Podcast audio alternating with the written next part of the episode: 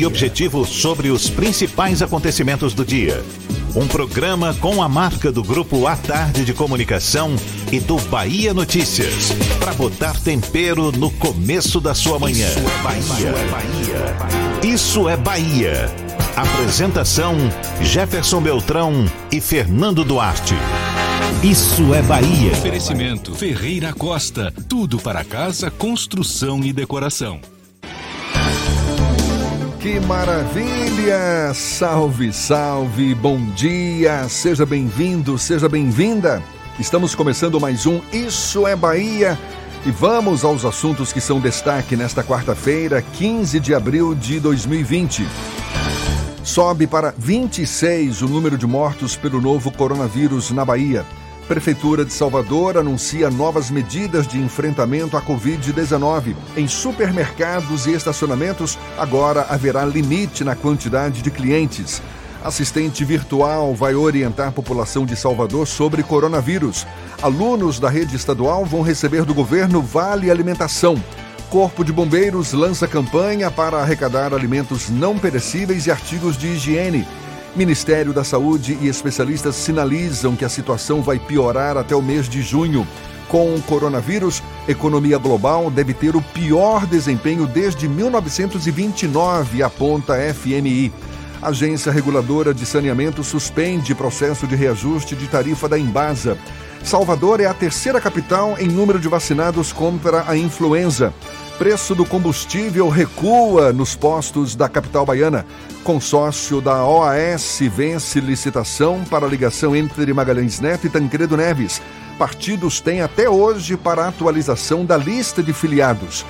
Assuntos que você acompanha a partir de agora no Isso é Bahia, programa como sempre, recheado de informação. Temos aqui notícias, bate-papo, comentários para botar tempero no começo da sua manhã. E junto comigo, o senhor Fernando Duarte, com aquele gás. Bom dia! Bom dia, Jefferson. Bom dia, Paulo Roberto na operação, Rodrigo Tardio e Vanessa Correia na produção. E um bom dia para quem está cumprindo a quarentena no isolamento social e para quem é obrigado a sair desse espaço para trabalhar profissionais da área de saúde, profissionais da área de imprensa, pessoas que trabalham no ramo de serviços essenciais como alimentação, farmácias, pet shops e também para quem está no trânsito nesse exato momento, os amigos rodoviários, taxistas e motoristas de aplicativo. Sejam todos muito bem-vindos a mais uma edição do Isso é Bahia, com direito ao cheiro de café que Paulo Roberto deixa aqui no estúdio devido a essa bacia que ele traz todos os dias. Acho que hoje ele vai liberar um expressozinho para todos nós aqui, será? Olha, a gente lembra que você nos acompanha também pelas nossas redes sociais, tem o nosso aplicativo pela internet, já sabe, é só acessar a tardefm.com.br.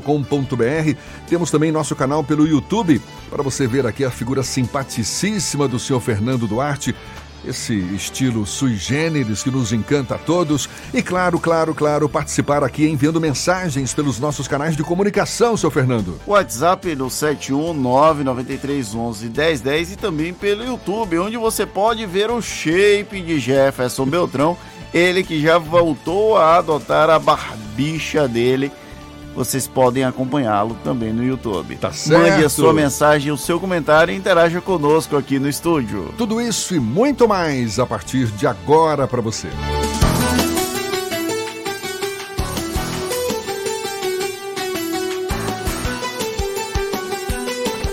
Isso é Bahia. Previsão do tempo. Quarta-feira de céu parcialmente encoberto, sol aparece no meio de nuvens, a temperatura agora é de 26 graus Ives Maceda, quem sabe se vai fazer sol, se vai chover ao longo do dia. Bom dia, senhor Ives.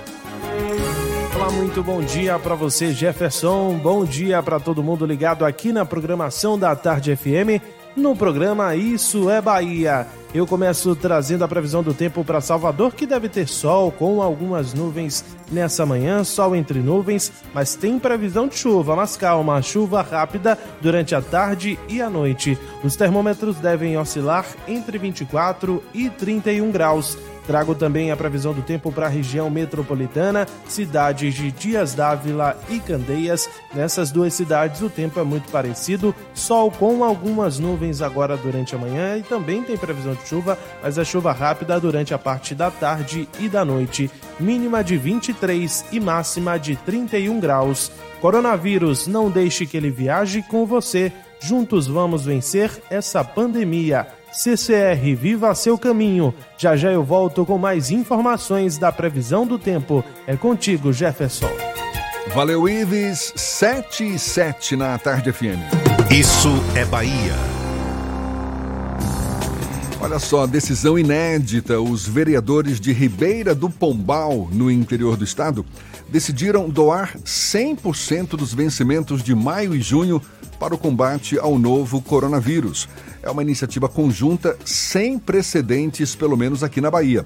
E olha que o município nem tem nenhum caso confirmado da Covid-19, o que só aumenta a curiosidade em torno dessa decisão da Câmara Municipal.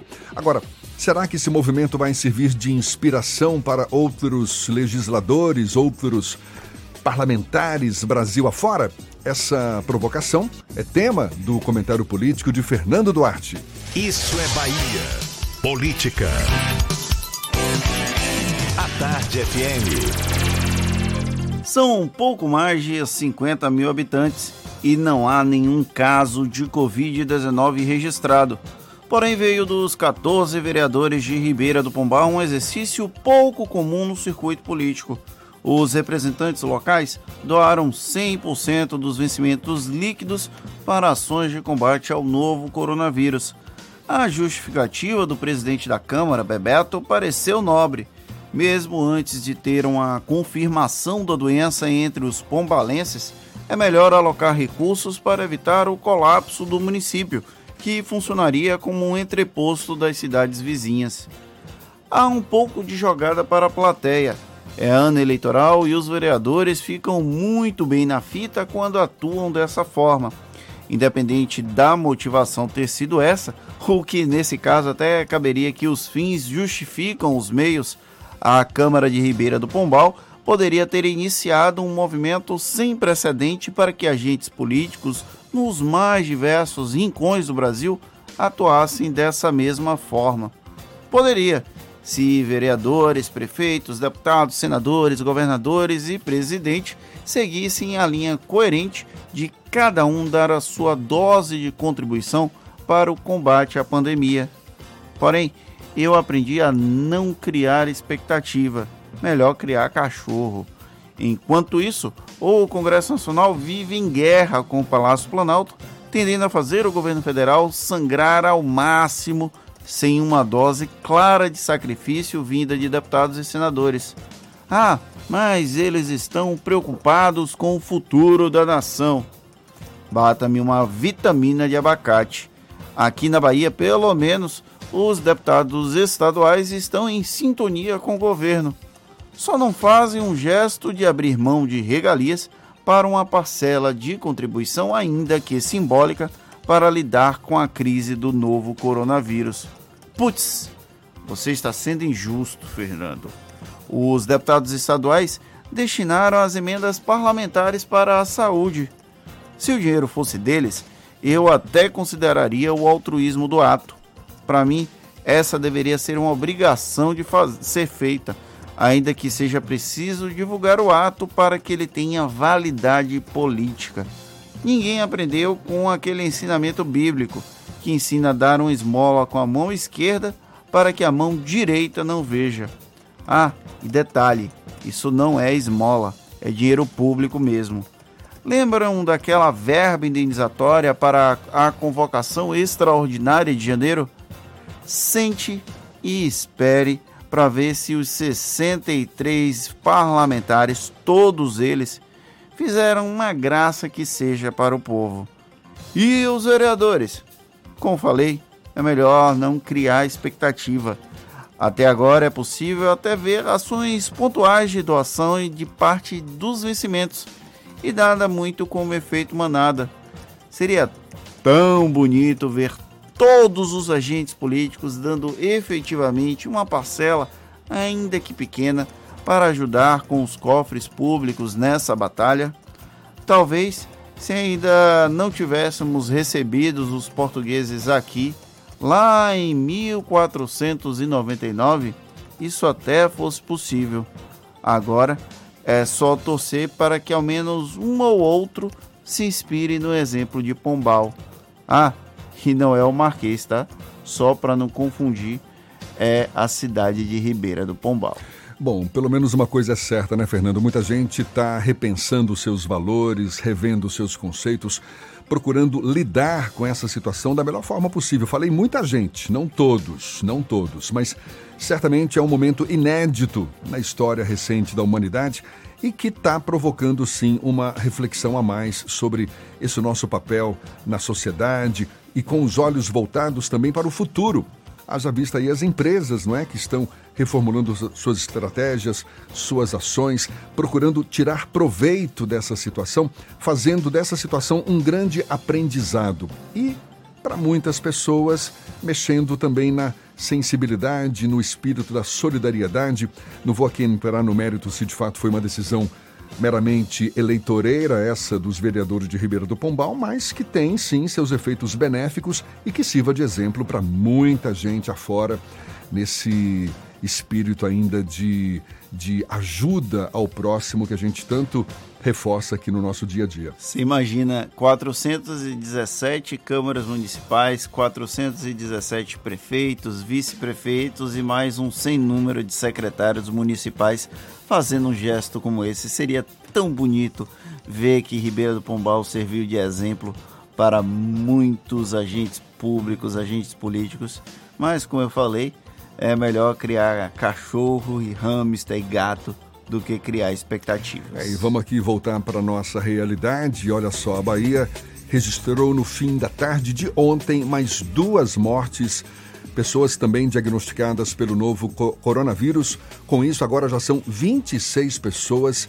que morreram pela doença no estado. As duas últimas vítimas eram mulheres que tinham 84 e 62 anos na capital baiana e também na cidade de Ilhéus. Das 26 mortes, 13 ocorreram em Salvador. De acordo com o boletim da CESAB, a Secretaria Estadual da Saúde, o número de casos subiu de 723 para 776 em menos de 24 horas. O Brasil registrou mais de 200 mortes pela Covid-19 em 24 horas pela primeira vez. O total de vítimas chega a mais de 1.500. No mundo, os Estados Unidos tiveram mais de 2.200 mortes pela doença em 24 horas e mais de 590 mil pessoas contaminadas pelo novo coronavírus. E olha, Salvador alcançou a terceira posição em número de imunizados nesta primeira etapa de vacinação contra a influenza. Perde apenas para São Luís e Belém. A gente sempre observava, não é, nas campanhas de vacinação, um número abaixo do esperado, nunca o público-alvo era totalmente imunizado. Agora, com essa pandemia, as pessoas se conscientizaram certamente muito mais. A campanha nacional imunizou pessoas acima de 60 anos e também profissionais da área de saúde. A capital baiana conseguiu imunizar mais de 300 mil pessoas em 18 dias de campanha, o que representa 96% do público-alvo. A segunda etapa da imunização vai ser iniciada amanhã. Nessa fase, vão ser vacinados os portadores de doenças crônicas, funcionários do sistema prisional, também adolescentes privados de liberdade, caminhoneiros, profissionais de transporte coletivo e portuários. Agora, 7 e 15 na Tarde FM.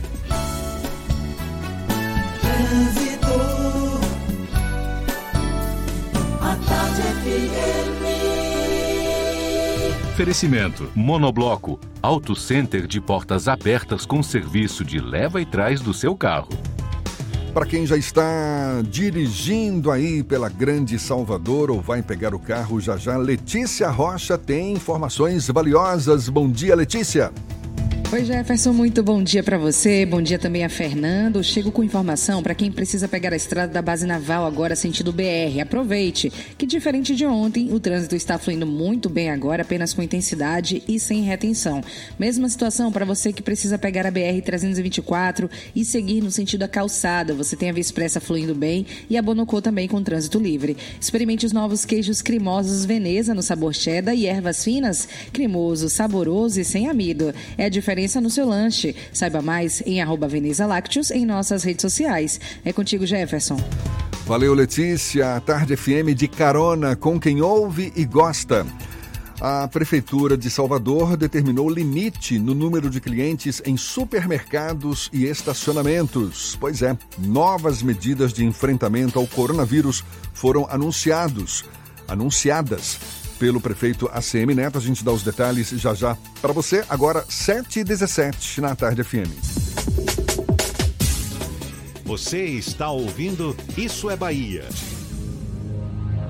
Para vencermos o coronavírus, o mais importante é: fique em casa. Lave sempre as mãos com água e sabão e fique em casa. Não são férias, é um compromisso de todos. Fique em casa. A Bahia contra o coronavírus. Governo do Estado. Você sabe o que a Assembleia faz? Faz valer os seus direitos. Valorizando uma pauta pró-municípios que garante os recursos das cidades do interior. Além disso, a ALBA debate normas para o transporte complementar, beneficiando quem não é atendido pelo sistema. E atenta ao que acontece no dia a dia, a ALBA cobra ações para preservar a segurança das barragens existentes na Bahia. Porque para a Assembleia, garantir o direito dos baianos é o nosso dever. Assembleia Legislativa da Bahia, fazendo valer. Para vencermos o coronavírus, o mais importante é: fique em casa. Lave sempre as mãos com água e sabão e fique em casa. Não são férias, é um compromisso de todos. Fique em casa. A Bahia contra o coronavírus. Governo do Estado. Neste momento, o que você procura é segurança em sua estadia? Nossa rede disponibiliza toda a sua estrutura e suporte para você aproveitar tudo com muita tranquilidade e conforto. Estamos em pleno funcionamento, cumprindo todas as recomendações do Ministério da Saúde em combate à Covid-19. Conte com a gente. Confira nossas tarifas solidárias. Faça já sua reserva. Marano Hotel 71 2106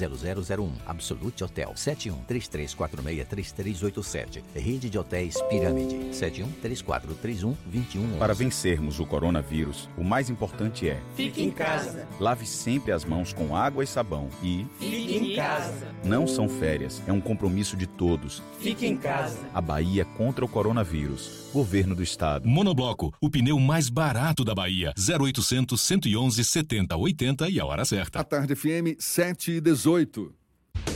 Você sabia que na Monobloco os pneus velhos deixados pelos clientes podem virar chachim, cadeira e até asfalto? E que a Monobloco apoia o esporte amador e a cultura? E que também na Monobloco uma parte do lucro do serviço do seu carro você pode direcionar para algumas instituições beneficentes? Não sabia? Então se ligue. Monobloco faz tudo de mecânica e tem o pneu mais barato da Bahia. Água de Meninos, Lauro de Freitas e Abrantes. 0800 111 7080. Voltamos a apresentar Isso é Bahia. Um papo claro e objetivo sobre os acontecimentos mais importantes do dia. A gente segue juntos pela Tarde FM. Agora temos notícias da redação do portal Bahia Notícias. Lucas Arrasa, quem está a postos. Bom dia, Lucas. Bom dia, Jefferson. Bom dia, Fernando. O Sindicato de Habitação da Bahia orientou que síndicos conscientizem os, condôminos, os condôminos da necessidade de restrição das áreas comuns em prédios na cidade. A Prefeitura de Salvador não editou nenhum decreto específico para os condomínios, com exceção do que proíbe a utilização de academias, mas a recomendação é prudência aos moradores. O secretário municipal de Desenvolvimento Urbano, Sérgio Guanabara, destacou que a orientação da gestão municipal é que os condomínios evitem aglomerações. O único cuidado é que o síndico precisa e não pode extrapolar os seus poderes de direção, extrapolando aí, no caso, criando critérios de punição sem fundamento técnico. E a Bahia teve um acréscimo de 44% nos leitos de UTI desde fevereiro. A ampliação está diretamente ligada à pandemia do novo coronavírus e os leitos são necessários ao tratamento de casos graves da doença. Em fevereiro, o estado somava 2.044 leitos de unidade de tratamento intensiva. Agora chegamos aos 2.960 leitos atuais. Eu sou Lucas Arraes, falo direto da redação do Bahia Notícias para o programa Isso é Bahia. É com vocês aí do estúdio. Agora 7h21 e a partir de sexta-feira, supermercados e estacionamentos daqui de Salvador vão ter que limitar o número de acesso de pessoas dentro dos estabelecimentos. A nova medida foi anunciada ontem pelo prefeito Assemi Neto, que vale para supermercados acima de 200 metros quadrados de área total. Também passa a ser limitado o acesso de apenas uma pessoa por família. O estacionamento desses estabelecimentos vai ter sua capacidade reduzida em 50% e só vai ser permitida a entrada de uma pessoa por veículo. Agora, quem tiver acima de 60 anos ou com doença no sistema imunológico, conduzidos por taxistas ou veículos de aplicativo, aí nesse caso vai ser permitida a entrada de até duas pessoas. Além das limitações, os supermercados devem disponibilizar logo na entrada álcool em gel e borrifador com álcool 70, além da higienização dos carrinhos e cestas de compras. E entre as novas medidas de enfrentamento ao coronavírus, o prefeito Assemineto anunciou a ampliação do programa Salvador por Todos com benefício de 470 reais também para taxistas, auxiliares de taxistas e motoristas de aplicativo entre 40 e 60 anos. Também foi anunciada a ampliação da doação de cestas básicas para todos os mototaxistas da cidade por três meses. A distribuição também vai ser destinada a pessoas em situação de extrema pobreza, inscritas no CAD Único até o dia 7 de abril, desde que não possuam filhos matriculados na rede municipal de ensino e que não se declarem profissionais autônomos ou informais. E um novo decreto prorrogou as restrições de funcionamento dos estabelecimentos comerciais em Camaçari, na região metropolitana de Salvador. Sendo assim, shopping centers, centros comerciais, academias, bares e restaurantes, por exemplo, permanecem impedidos de funcionar pelo menos até o fim do mês. A gente conversa agora sobre o assunto com o prefeito de Camaçari, Elinaldo Araújo. Bem-vindo. Bom dia, prefeito. Bom dia, Jefferson. Bom dia, Fernando. Bom dia a todos os ouvintes do programa Isso é Bahia. Um abraço e estou à disposição aí.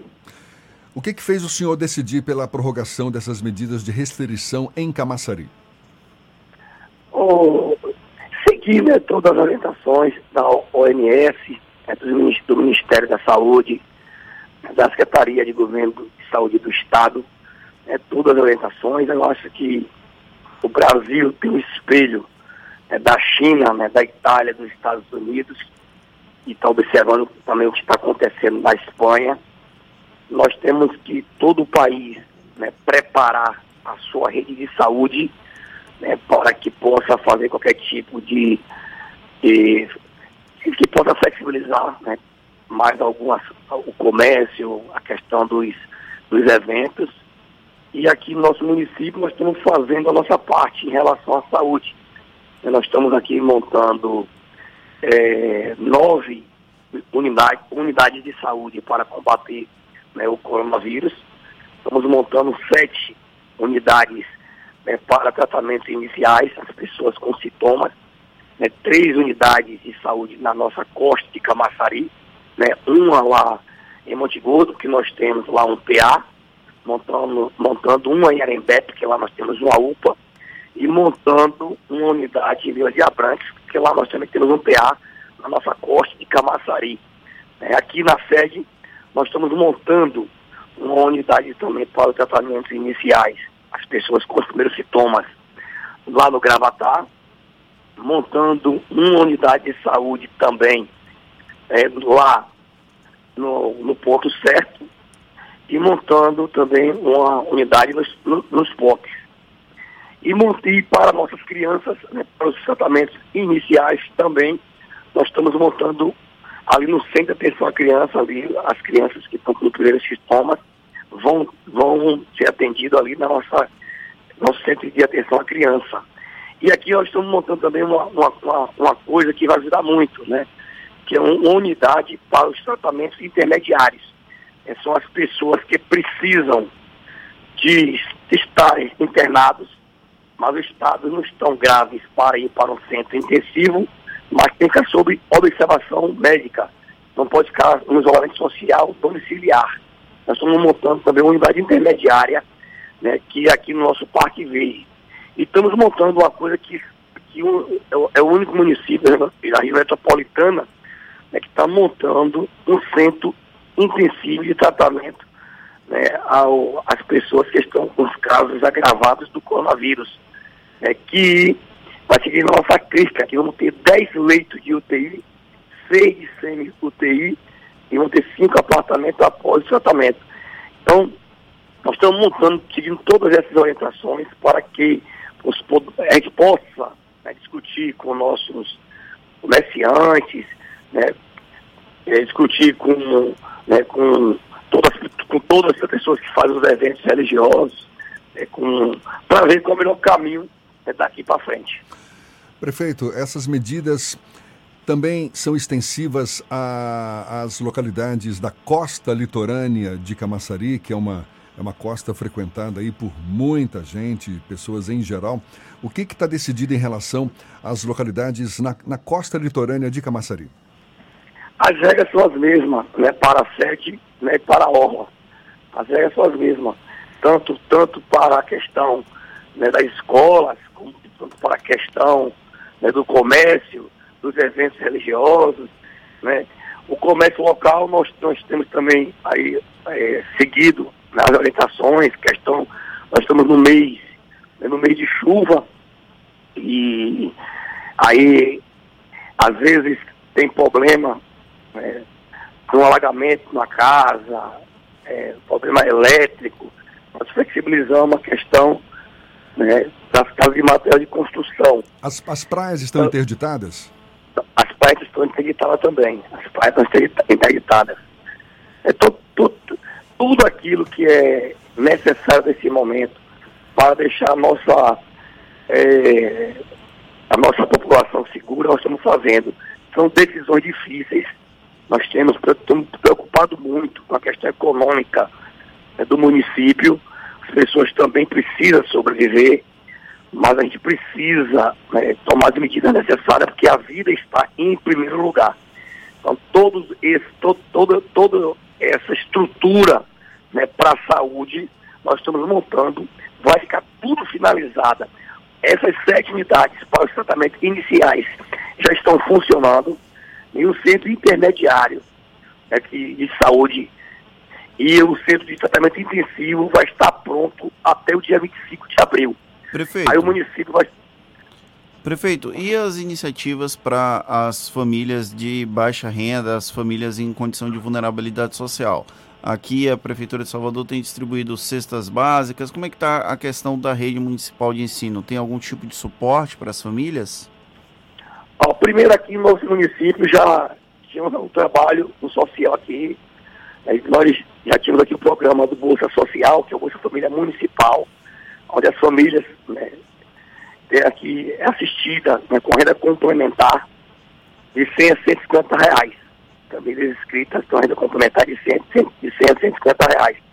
Temos também o programa Mão Amiga, que dentro do programa Mão Amiga, o município aqui está viabilizado a assistir as famílias que precisam né, com a cesta básica, com vale gás, auxílio enxoval, né, o colchão, o cobertor, né, outros benefícios. E com agora, com a, com a pandemia, nós acabamos de distribuir é, 35 mil cestas da Páscoa. É, já estamos finalizando entre hoje e amanhã, que seguimos aqui também as orientações da Polícia Militar e do Ministério Público, que não poderia aglomerar, nós entregamos em casa em casa. E estamos entregando também né, 35 mil vale merenda né, pela educação, né, o auxílio né, para, para nossos alunos, para nossas crianças. E mais 20 mil né, vale sexta. E vamos entregar também né, para as pessoas né, que precisam né, em toda a cidade.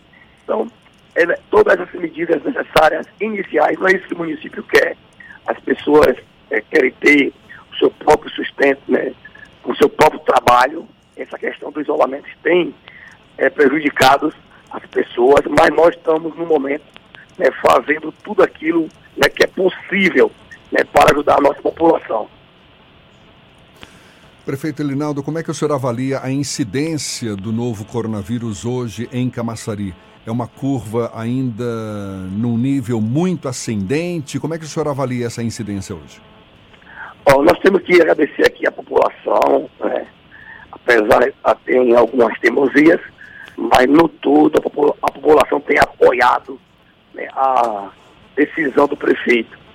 É, o prefeito tem tomado as decisões seguindo aí né, a ciência, todas as orientações, eu acho que isso né, tem ajudado nós mantermos né, o controle da cidade. Nós estamos hoje é, há 25 dias do primeiro caso, é, e estamos aí com 13 casos confirmados. Eu acho que isso aí foi é, a compreensão de todos, a gente buscando manter o isolamento social e paralelamente tomando as medidas necessárias né, de prevenção estrutural de saúde para o futuro. E isso eu acho que é a colaboração de todos. O governo nenhum consegue fazer nada né, se não tiver a população do seu lado.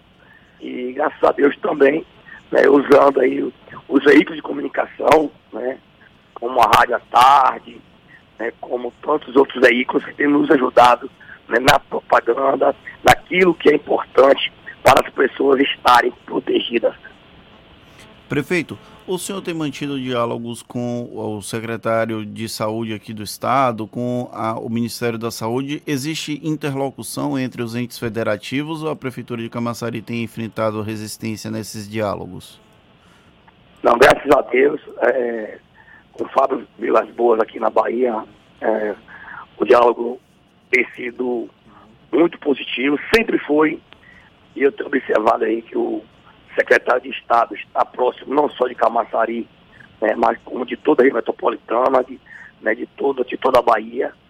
Eu acho que essa relação, nesse momento não tem que ter bandeira partidárias, apesar do prefeito Camaçari pertence a um, a um partido, e o secretário faz parte, né, que o governador é de outro partido, mas nesse momento nós estamos colocando né, a cidade de Camaçari, a região metropolitana, a Bahia, né, em primeiro lugar, a saúde das pessoas em primeiro lugar. Nós estamos dialogando não só com o secretário de saúde né, do Estado, mas também com o secretário de saúde da região metropolitana. É, nós estamos tomando decisões que tem que ter a orientação de Deus, né, nós temos que pedir a Deus para tomar a decisão, que nós estamos decidindo né, pela, pelo que as pessoas vão fazer.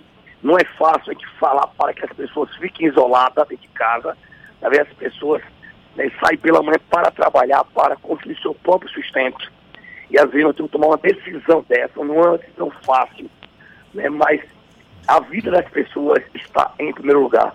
Então todo esse apoio de diálogo né, com o Estado, né, com a União e até com as secretarias municipais nos fortalece para nós tomarmos né, as decisões necessárias para continuar mantendo a nossa população né, com a saúde preservada.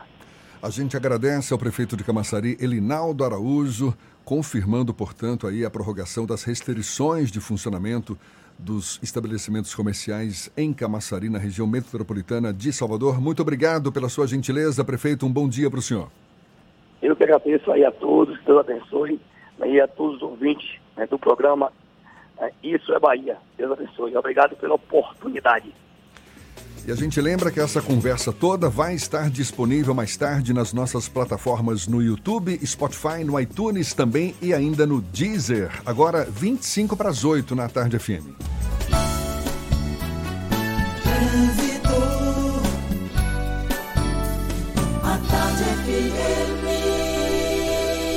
Oferecimento: Monobloco, Auto Center de portas abertas com serviço de leva e trás do seu carro. Letícia Rocha tem novas informações pra gente. Letícia. Olha, Jefferson, Avenida Leomar Baleeiro, trecho entre Vila Canária e a Rua da Bolívia tem trânsito intenso devido a obras de recapeamento, que requer que o motorista reduza a velocidade.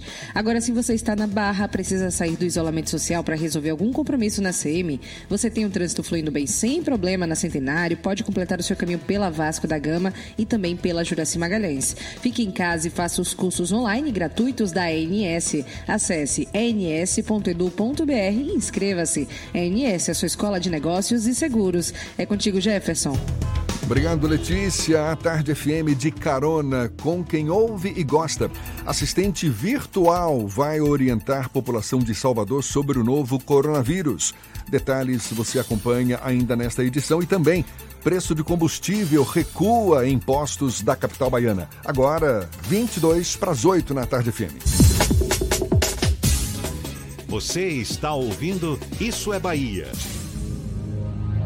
Para vencermos o coronavírus, o mais importante é: Fique em casa. lave sempre as mãos com água e sabão e Fique em casa. não são férias, é um compromisso de todos. Fique em casa. A Bahia contra o coronavírus. Governo do Estado. Já pensou trocar o fluido de freio do seu Volks por apenas 220 reais? Incomparável! E fazer a revisão e ganhar uma limpeza de ar-condicionado? Incomparável! Operação Volkswagen incomparável na Baviera. Garantia e economia que só a Baviera oferece. A gente já e aproveite. Fazer parte da nova Volkswagen Vale. Ofertas válidas para veículos nacionais. Baviera, Avenida ACM Iguatemi, 3340-3015. No trânsito desse sentido à vida, consulte condições. Para vencermos o coronavírus, o mais importante é: Fique em casa. lave sempre as mãos com água e sabão e Fique em casa. não são férias, é um compromisso de todos. Fique em casa. A Bahia contra o coronavírus. Governo do Estado. Você sabia que na Monobloco os pneus velhos deixados pelos clientes podem virar chachim, cadeira e até asfalto? E que a Monobloco apoia o esporte amador e a cultura? E que também na Monobloco uma parte do lucro do serviço do seu carro você pode direcionar para algumas instituições beneficentes? Não sabia? Então se ligue. Monobloco faz tudo de mecânica e tem o pneu mais barato da Bahia. Água de Meninos, Lauro de Freitas e Abrantes. 0800 111 7080. Para vencermos o coronavírus, o mais importante é: Fique em casa. lave sempre as mãos com água e sabão e Fique em casa. não são férias, é um compromisso de todos. Fique em casa. A Bahia contra o coronavírus. Governo do Estado. Central Papelaria, os melhores preços e a maior variedade em material escolar e escritório da Bahia e a hora certa. A Tarde FM, 22 para as 8. 3369 mil. Central Papelaria, variedade assim você nunca viu. 3369 mil, é só ligar. 3369 mil. Central Papelaria, você encontra tudo em material escolar. Tudo pro seu escritório, variedade fácil de estacionar. 3369 Ligue 3369 mil, a maior variedade em material escolar e de escritório. Central Papelaria Lauro de Freitas. 3369 mil. Voltamos a apresentar Isso é Bahia. Um papo claro e objetivo sobre os acontecimentos mais importantes do dia. A gente tem notícias também da redação do portal A Tarde. Thaís Seixas é quem tem essas novidades. Bom dia, Thaís. Oi, Jefferson, bom dia. Bom dia, Fernanda, e a você que acompanha o nosso programa. A suspensão do transporte intermunicipal em 69 cidades baianas é prorrogada até 3 de maio. A medida que altera o decreto do dia 27 de março está publicada na edição de hoje do Diário Oficial do Estado. Também passaram a integrar a lista os municípios de Floresta Azul, Santa Terezinha e Una, onde a suspensão terá início amanhã. Ainda segundo a publicação, as cidades de Candeias e Medeiros Neto estão autorizadas a retomar o transporte intermunicipal por não possuírem casos confirmados de Covid-19 há 14 dias ou mais. Com elas, são agora 16 cidades que restabeleceram a circulação de transporte rodoviário e hidroviário. E o aumento no número de carros circulando por Salvador nos últimos dias indica a diminuição do isolamento social neste mês. Segundo a Transalvador, a, média de, motorista que respeitam, de motoristas que respeitam as medidas de isolamento é de apenas 30%. Em relação ao mês de março, o número de carros nas ruas aumentou de 47% a 50%, ou seja, mais pessoas estão saindo de casa neste período. Inicialmente, as medidas decretadas pela Prefeitura deixaram ruas vazias e trânsito livre nas principais avenidas da capital. A Transalvador aponta que no primeiro fim de semana após o decreto, a circulação de carros diminuiu 50% no sábado e 62% no domingo. Essas e outras notícias você confere aqui no portal atardeatarde.com.br. Vamos ouvir agora as dicas da Marcita. Shows, dança, teatro, música, diversão. Ouça agora as dicas da Marcita com Márcia Moreira. Vamos às dicas para esta quarta-feira. A Academia Internacional de Cinema promove a partir de hoje um ciclo de palestras sobre o mercado audiovisual.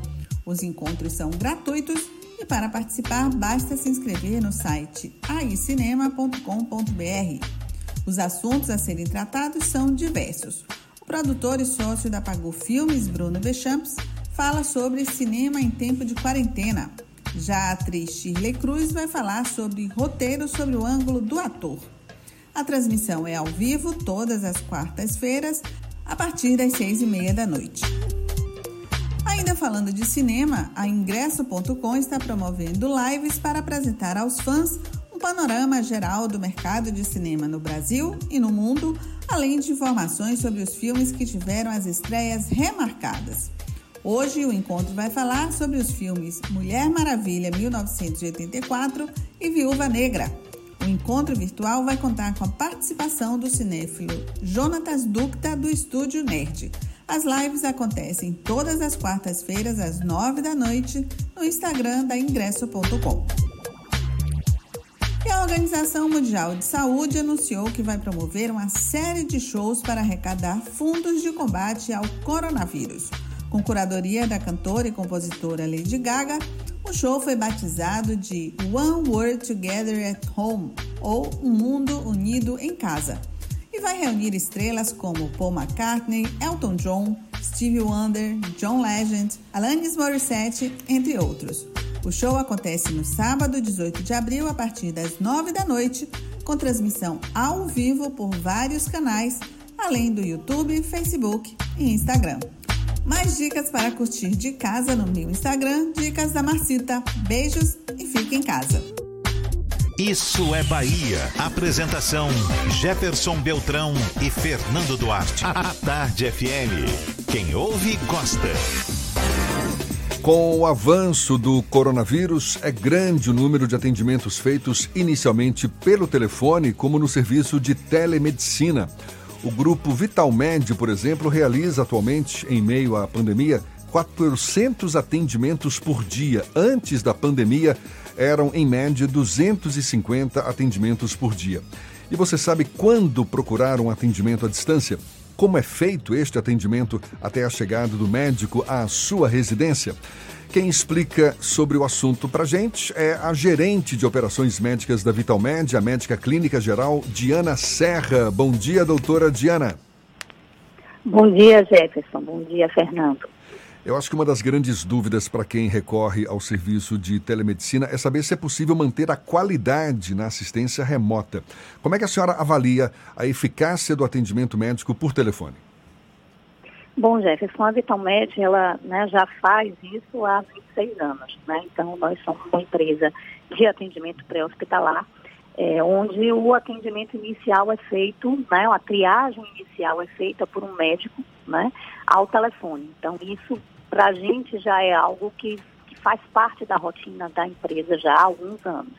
Então, os médicos né, são treinados, eles é, vão, vão atuar baseado em protocolos, né? Então, o, tele, o paciente liga para a nossa central, inicialmente ele é atendido por um assistente de atendimento que já faz um protocolo inicial que já vai dar uma primeira classificação de risco, é, já determinando se aquilo pode ser uma emergência ou uma urgência.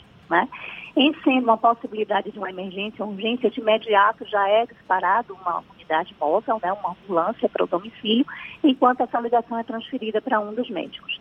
E os médicos vão né, fazer novas perguntas para realmente definir o risco é, e já dar as primeiras orientações até a chegada da ambulância. É, além disso, claro, é, nós disponibilizamos para os nossos clientes o serviço de orientação telefônica, que é o, Vitalfone. Né? Então, hoje, é, atualmente, durante a pandemia, tem sido muito procurado né, a, o serviço de orientação. E faz todo o diferencial, né? Você poder realmente receber uma orientação e saber se é necessário ir a uma emergência ou não, coisas que, coisa que a gente quer evitar nesse momento. Doutora Diana, para quem que a telemedicina é mais vantajosa? Para qualquer, né, qualquer paciente, na realidade. É, hoje a gente, além, claro, desse serviço que nós disponibilizamos, do APH, já, já disponibilizamos, excepcionalmente o Conselho está liberando, né, o Conselho Federal de Medicina liberou durante a pandemia é, consultas realmente por telefone, não, de, de preferência com o seu médico já, com o seu médico assistente. É, são serviços diferentes, né? Como eu falei, a Vitalmed ela já faz esse serviço de orientação por ser uma empresa de atendimento pré-hospitalar, né, já há algum tempo. Agora, o, é bom a gente diferenciar, o que o Conselho liberou foi consultas por telefone, é, por, por nesse momento o paciente ter que evitar né, é, sair de casa, tá? mas são serviços diferentes. Hum, doutora, teve um aumento da procura pelos serviços de dúvidas por telefone depois do início da pandemia do coronavírus e como é que está acontecendo o atendimento de eventuais suspeitos de terem a Covid-19? Bom, teve sim, teve um aumento, principalmente logo após, né, o decreto mesmo, logo após ter se considerado, ter se instalado a pandemia, é, inicialmente a gente teve um aumento de quase 50% no serviço de orientação, nos chamados para orientação. As dúvidas com, quanto ao isolamento, quanto realmente aos sintomas do coronavírus, então isso é, houve esse aumento é, importante. É, a Vitalmed ela mantém o atendimento né, é, normal, né? ou seja, se for evidenciado que o paciente precisa de uma avaliação presencial, nós continuamos encaminhando o atendimento ao domicílio, né? É, tanto por é, de urgência e emergência com as ambulâncias, quanto é, alguns sintomas também de baixa complexidade, mas que a gente entende que o paciente precisa ser avaliado presencialmente por um médico. Ele precisa ser examinado. Então, nós mantivemos né, o nosso atendimento é, claro que agora com maior cuidado, porque mesmo uh, o médico indo no domicílio, o médico profissional de saúde não deixa também de ser um vetor. Né? Então a gente tem realmente tido um critério maior para encaminhar o atendimento presencial. Como é que funciona? Quais são os protocolos que a Vitalmed tem adotado para risco, potenciais é, pacientes com a Covid-19? Vocês adotaram algum tipo de medida específica para tratar desse paciente que eventualmente possa estar contaminado? Sim, hoje é, todas as nossas equipes estão orientadas a utilizar os EPIs em todos os atendimentos, até porque hoje, por, por ser já né, uma, uma transmissão comunitária e sustentada do vírus, a gente não tem como saber mais o que é realmente um paciente suspeito ou não. Claro que tem critérios para você identificar mas é, to, em todos os atendimentos os profissionais estão orientados, inclusive até para a própria proteção do paciente também, não só do profissional, mas do paciente, a utilizar todos os equipamentos de proteção individuais básicos. Então, em todos os atendimentos, nossos profissionais estão orientados a fazer o uso de máscara, de óculos de proteção, de gorro, de avental descartável, né, para que a gente é, evite essa contaminação cruzada, tanto do paciente para o profissional, quanto do profissional para o paciente. Doutora Diana, para a gente encerrar, a maioria dos médicos que presta esse atendimento por telefone, e me corrija se eu estiver errado, mas a maioria é de generalistas, não é? Ou seja, não são médicos especialistas em determinadas áreas. Quando há uma demanda nesse sentido, para um atendimento para especificamente uma área, como é que, que se procede num caso como esse? Bom, o médico ele vai orientar né, exatamente que especialidade o paciente deve procurar. Né? Então, é, na, na, no serviço de pré-hospitalar, por exemplo, são generalistas e que baseada em protocolos, vão estar orientando o paciente se ele precisar realmente de um atendimento especializado, ele já vai receber a orientação de que especialista ele deve procurar. Né? E se for identificado que é uma situação que precisa de uma avaliação emergencial, vai ser encaminhado o atendimento para ele e se o paciente tiver algum tipo de restrição de locomoção ou se ele precisar de um, um, suporte de ambulância para ir para a unidade de emergência, aí sim é encaminhado o recurso para que ele seja transferido com segurança para a unidade hospitalar. Como é que funciona essa transferência de um paciente que tenha uma sinalização de Covid-19? Ela segue na mesma ambulância do, dos outros pacientes? Existe uma higienização? Como é que funciona isso? isso? Hoje nós no serviço colocamos duas ambulâncias é, específicas para fazer esse transporte de pacientes com suspeita. Né? Então, ah, os profissionais devidamente paramentados vão colocar o paciente na ambulância. Essa ambulância ela deve é, estar com os vidros abertos para que facilite, né, para que aumente a ventilação do ambiente. Então, são ambulâncias específicas que vão estar direcionadas para fazer essa remoção. E após a remoção do paciente, é, essa unidade ela vai diretamente para a base, para a nossa base central, para que possa fazer a higienização né, antes de que retorne para outro atendimento. A gente quer agradecer a gentileza da gerente de operações médicas da Vitalmed, a médica clínica geral Diana Serra. Muito obrigado pela sua disponibilidade, pela atenção dada aos nossos ouvintes e um bom dia para a senhora. Bom dia, eu que agradeço a oportunidade. Bom dia para você e para todos os ouvintes. A gente lembra que esse papo todo também vai estar disponível nos nossos canais no YouTube, Spotify, iTunes e também no Deezer. Agora, 7h52 na Tarde FM. Isso é Bahia. Economia. A Tarde FM. Bom dia, Fernando. Bom dia, queridos ouvintes da Tarde FM. Mais um dia positivo para os mercados globais. Nosso índice Bovespa avançou 1,3% e fechou os 79.918 pontos, enquanto o dólar fechou estável aos R$ 5,19. Na China, os dados divulgados da balança comercial mostraram números melhores que os esperados. O resultado foi uma queda de 6% no ano, enquanto a baixa prevista pelos analistas era de 16%. No Brasil, os deputados aprovaram o projeto de socorro aos estados. Agora, esse projeto segue para o Senado e deverá ser votado na quarta-feira. Para hoje, nos Estados Unidos, serão divulgados dados da venda no varejo e da produção industrial. Também por lá começa a safra de balanços das empresas referente ao primeiro trimestre. Eu sou Leonardo Souza, sócio da BP Money, a nova plataforma educacional da BP Investimentos. Para maiores informações, Siga-nos no Instagram, bpmoney.com.br. Você está ouvindo Isso é Bahia. A população de Salvador já pode tirar dúvidas sobre o novo coronavírus por meio da assistente virtual Jana. Isso é pela internet. Ela pode responder tudo sobre o que se tem até o momento de concreto sobre a doença por meio de um computador, tablet ou smartphone.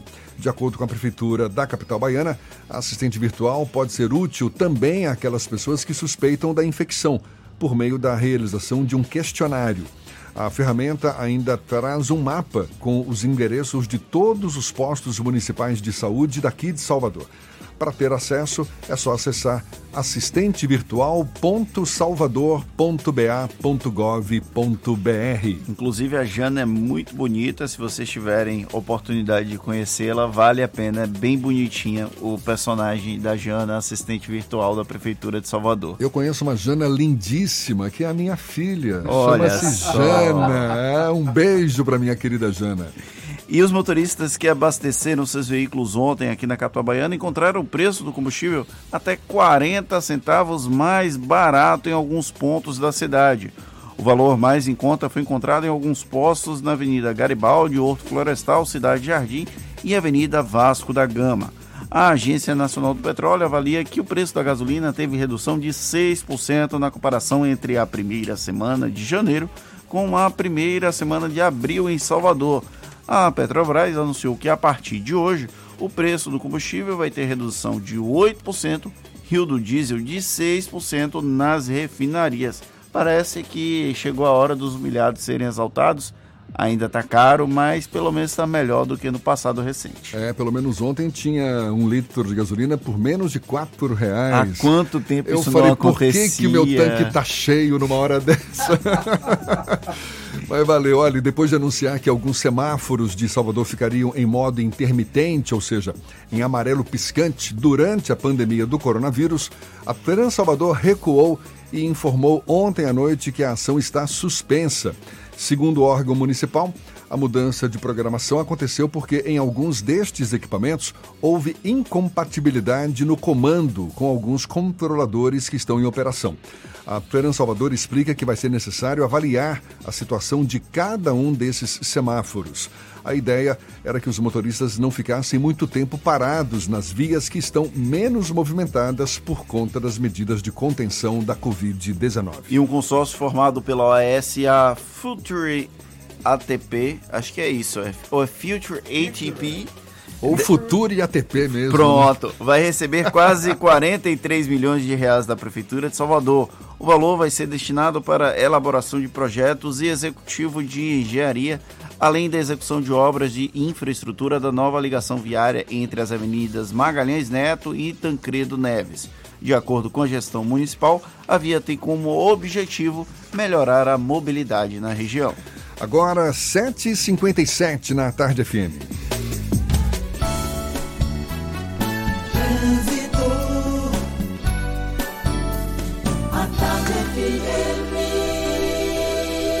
Oferecimento: Monobloco, Auto Center de portas abertas com serviço de leva e trás do seu carro. A gente atualiza as informações com Letícia Rocha, ela que está de olho nos motoristas. É você, Letícia. Olha, Jefferson, o trânsito ficou mais intenso na Avenida Engenheiro Oscar Pontes por causa da movimentação da Feira de São Joaquim. Agora a Avenida Jequitaia está diferente, tem trânsito livre e a situação é parecida na Avenida Contorno, que tem um trânsito fluindo muito bem para você que faz o caminho entre o Canela e o Comércio. Experimente os novos queijos cremosos Veneza no sabor cheddar e ervas finas, cremoso, saboroso e sem amido. É a diferença no seu lanche. Saiba mais em arroba Veneza Lácteos em nossas redes sociais. É contigo, Jefferson. Obrigado, Letícia. A Tarde FM de carona com quem ouve e gosta. Intervalo e a gente volta já já para falar para toda a Bahia, 7h58 na Tarde FM. Você está ouvindo Isso é Bahia.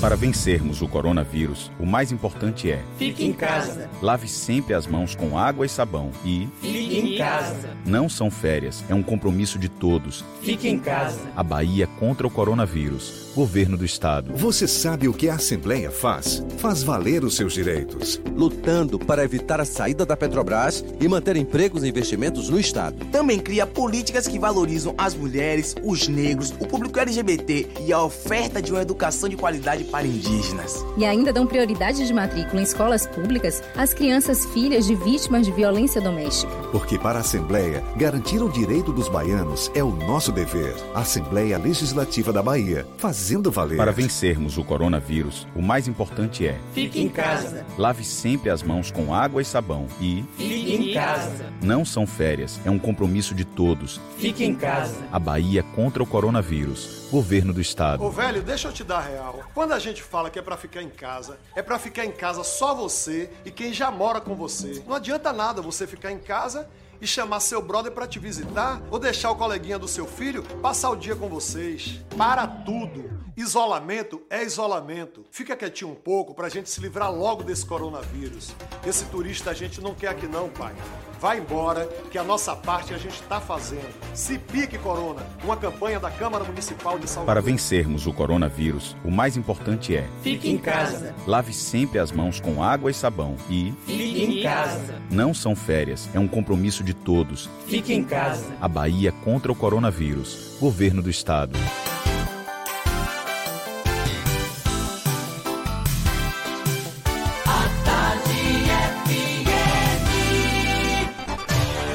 Atenção, emissoras afiliadas à Tarde FM. Em 5 segundos, isso é Bahia para todo o estado.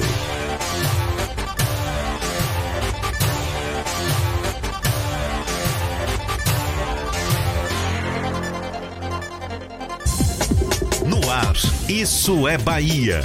Informação com a marca do Grupo A Tarde e do Bahia Notícias.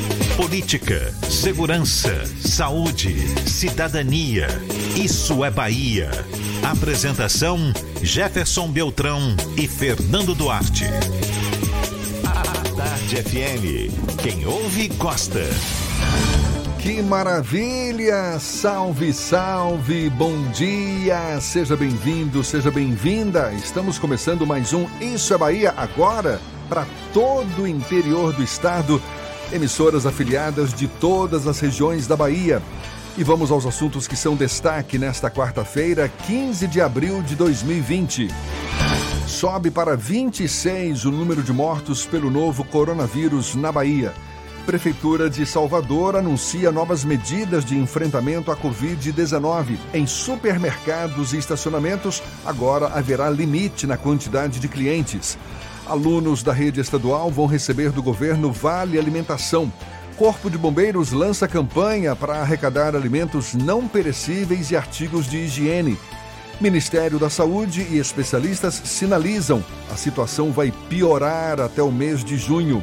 Com o coronavírus, economia global deve ter o pior desempenho desde 1929, aponta a FMI. Agência Reguladora de Saneamento suspende processo de reajuste de tarifa da Embasa. Consórcio da OAS vence licitação para ligação entre Magalhães Neto e Tancredo Neves, aqui na capital. Partidos têm até hoje para atualização da lista de filiados. Isso é Bahia, assuntos que você acompanha neste programa que é voltado para toda a Bahia e junto comigo ele, senhor Fernando Duarte, hoje todo de rosinha. Bom dia!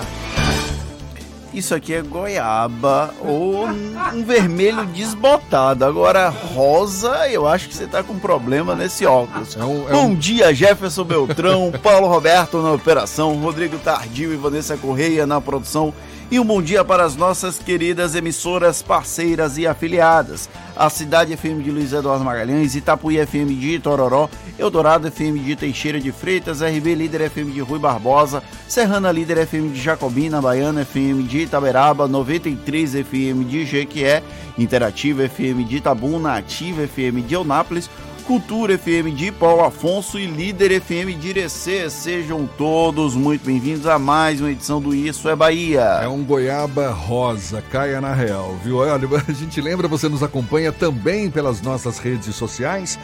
Tem aqui o nosso aplicativo, pela internet é só acessar atardefm.com.br.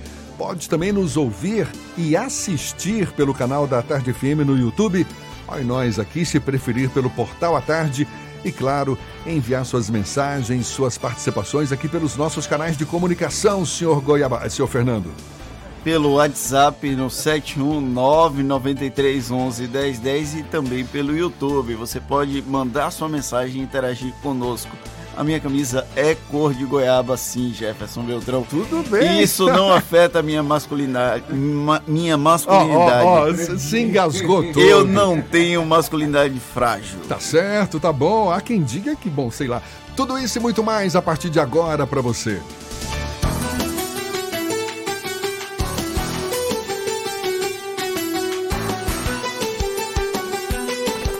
Isso é Bahia. Previsão do tempo. Salvador, a quarta-feira amanheceu com o céu parcialmente encoberto, o sol aparece no meio de nuvens, existe possibilidade de chuva ao longo do dia, mas nada que comprometa esse nosso calor. A temperatura já chega pertinho aí dos 27 graus. Isso tudo a gente ouviu na primeira hora do Isso é Bahia com Ibis Macedo. Agora ele faz a previsão para o interior do estado. Seja bem-vindo mais uma vez, senhor Ives. Fala Jefferson, bom dia novamente para você, bom dia para todo mundo ligado aqui no programa Isso é Bahia, principalmente você do interior do estado que já chega em nossa companhia a partir de agora. E nós começamos a nossa viagem pelo interior trazendo a previsão do tempo para Luiz Eduardo Magalhães, que tem sol e aumento de nuvens nessa manhã, mas tem pancadas de chuva durante a tarde e a noite. Mínima de 20 e máxima de 30 graus. Vamos agora para a região de Itororó. Na cidade e região tem sol com chuva de manhã e diminuição de nuvens à tarde. Noite com pouca nebulosidade, mínima de 21 e máxima de 29 graus. Fique em casa e faça os cursos online e gratuitos da ANS. Acesse ans.edu.br e inscreva-se. ANS, a sua escola de negócios e seguros. Até amanhã, Jefferson, com mais informações do tempo. É contigo. Valeu, Ives. Até amanhã, agora 8 e 6 na Tarde FM. Isso é Bahia. O ministro Luiz Henrique Mandetta parece estar se despedindo do Ministério da Saúde. Pelo menos tem, tem sido esse o tom relatado por pessoas ligadas ao titular da pasta, pessoas que conversaram com ele ao longo do dia de ontem. A senha para a queda de Mandetta foi dada pelo vice-presidente Hamilton Mourão, que sugeriu que o ministro passou da linha na entrevista concedida ao Fantástico no último domingo. Sem o apoio dos militares, a sustentação de Mandetta no cargo ficou ainda mais fragilizada. Depois de um heróico dia do fico, o dia do adeus parece estar cada vez mais próximo. Essas movimentações envolvendo o Ministério da Saúde são tema do comentário político de Fernando Duarte. Isso é Bahia. Política. A Tarde FM. Havia um ambiente de calmaria entre o presidente da República Jair Bolsonaro e o ministro da Saúde Luiz Henrique Mandetta desde o último dia do FICO, na segunda-feira da semana passada, aquele dia que Mandetta ia ser demitido, Mandetta não ia ser demitido e aquela, aquele chove não molha que a gente está acostumado na política. Mas aí veio a entrevista que o ministro da Saúde concedeu ao Fantástico, programa da Rede Globo, considerada a principal inimiga pelo presidente da República. Esse desgaste voltou a ficar acelerado e agora foi intensificado depois dos sucessivos embates entre Bolsonaro e Mandetta. O ministro da Saúde já teria, inclusive, se despedido indiretamente de auxiliares, segundo informações da Folha de São Paulo e também da rede CNN Brasil. O Mandetta tem uma situação um pouco agradável, digamos assim.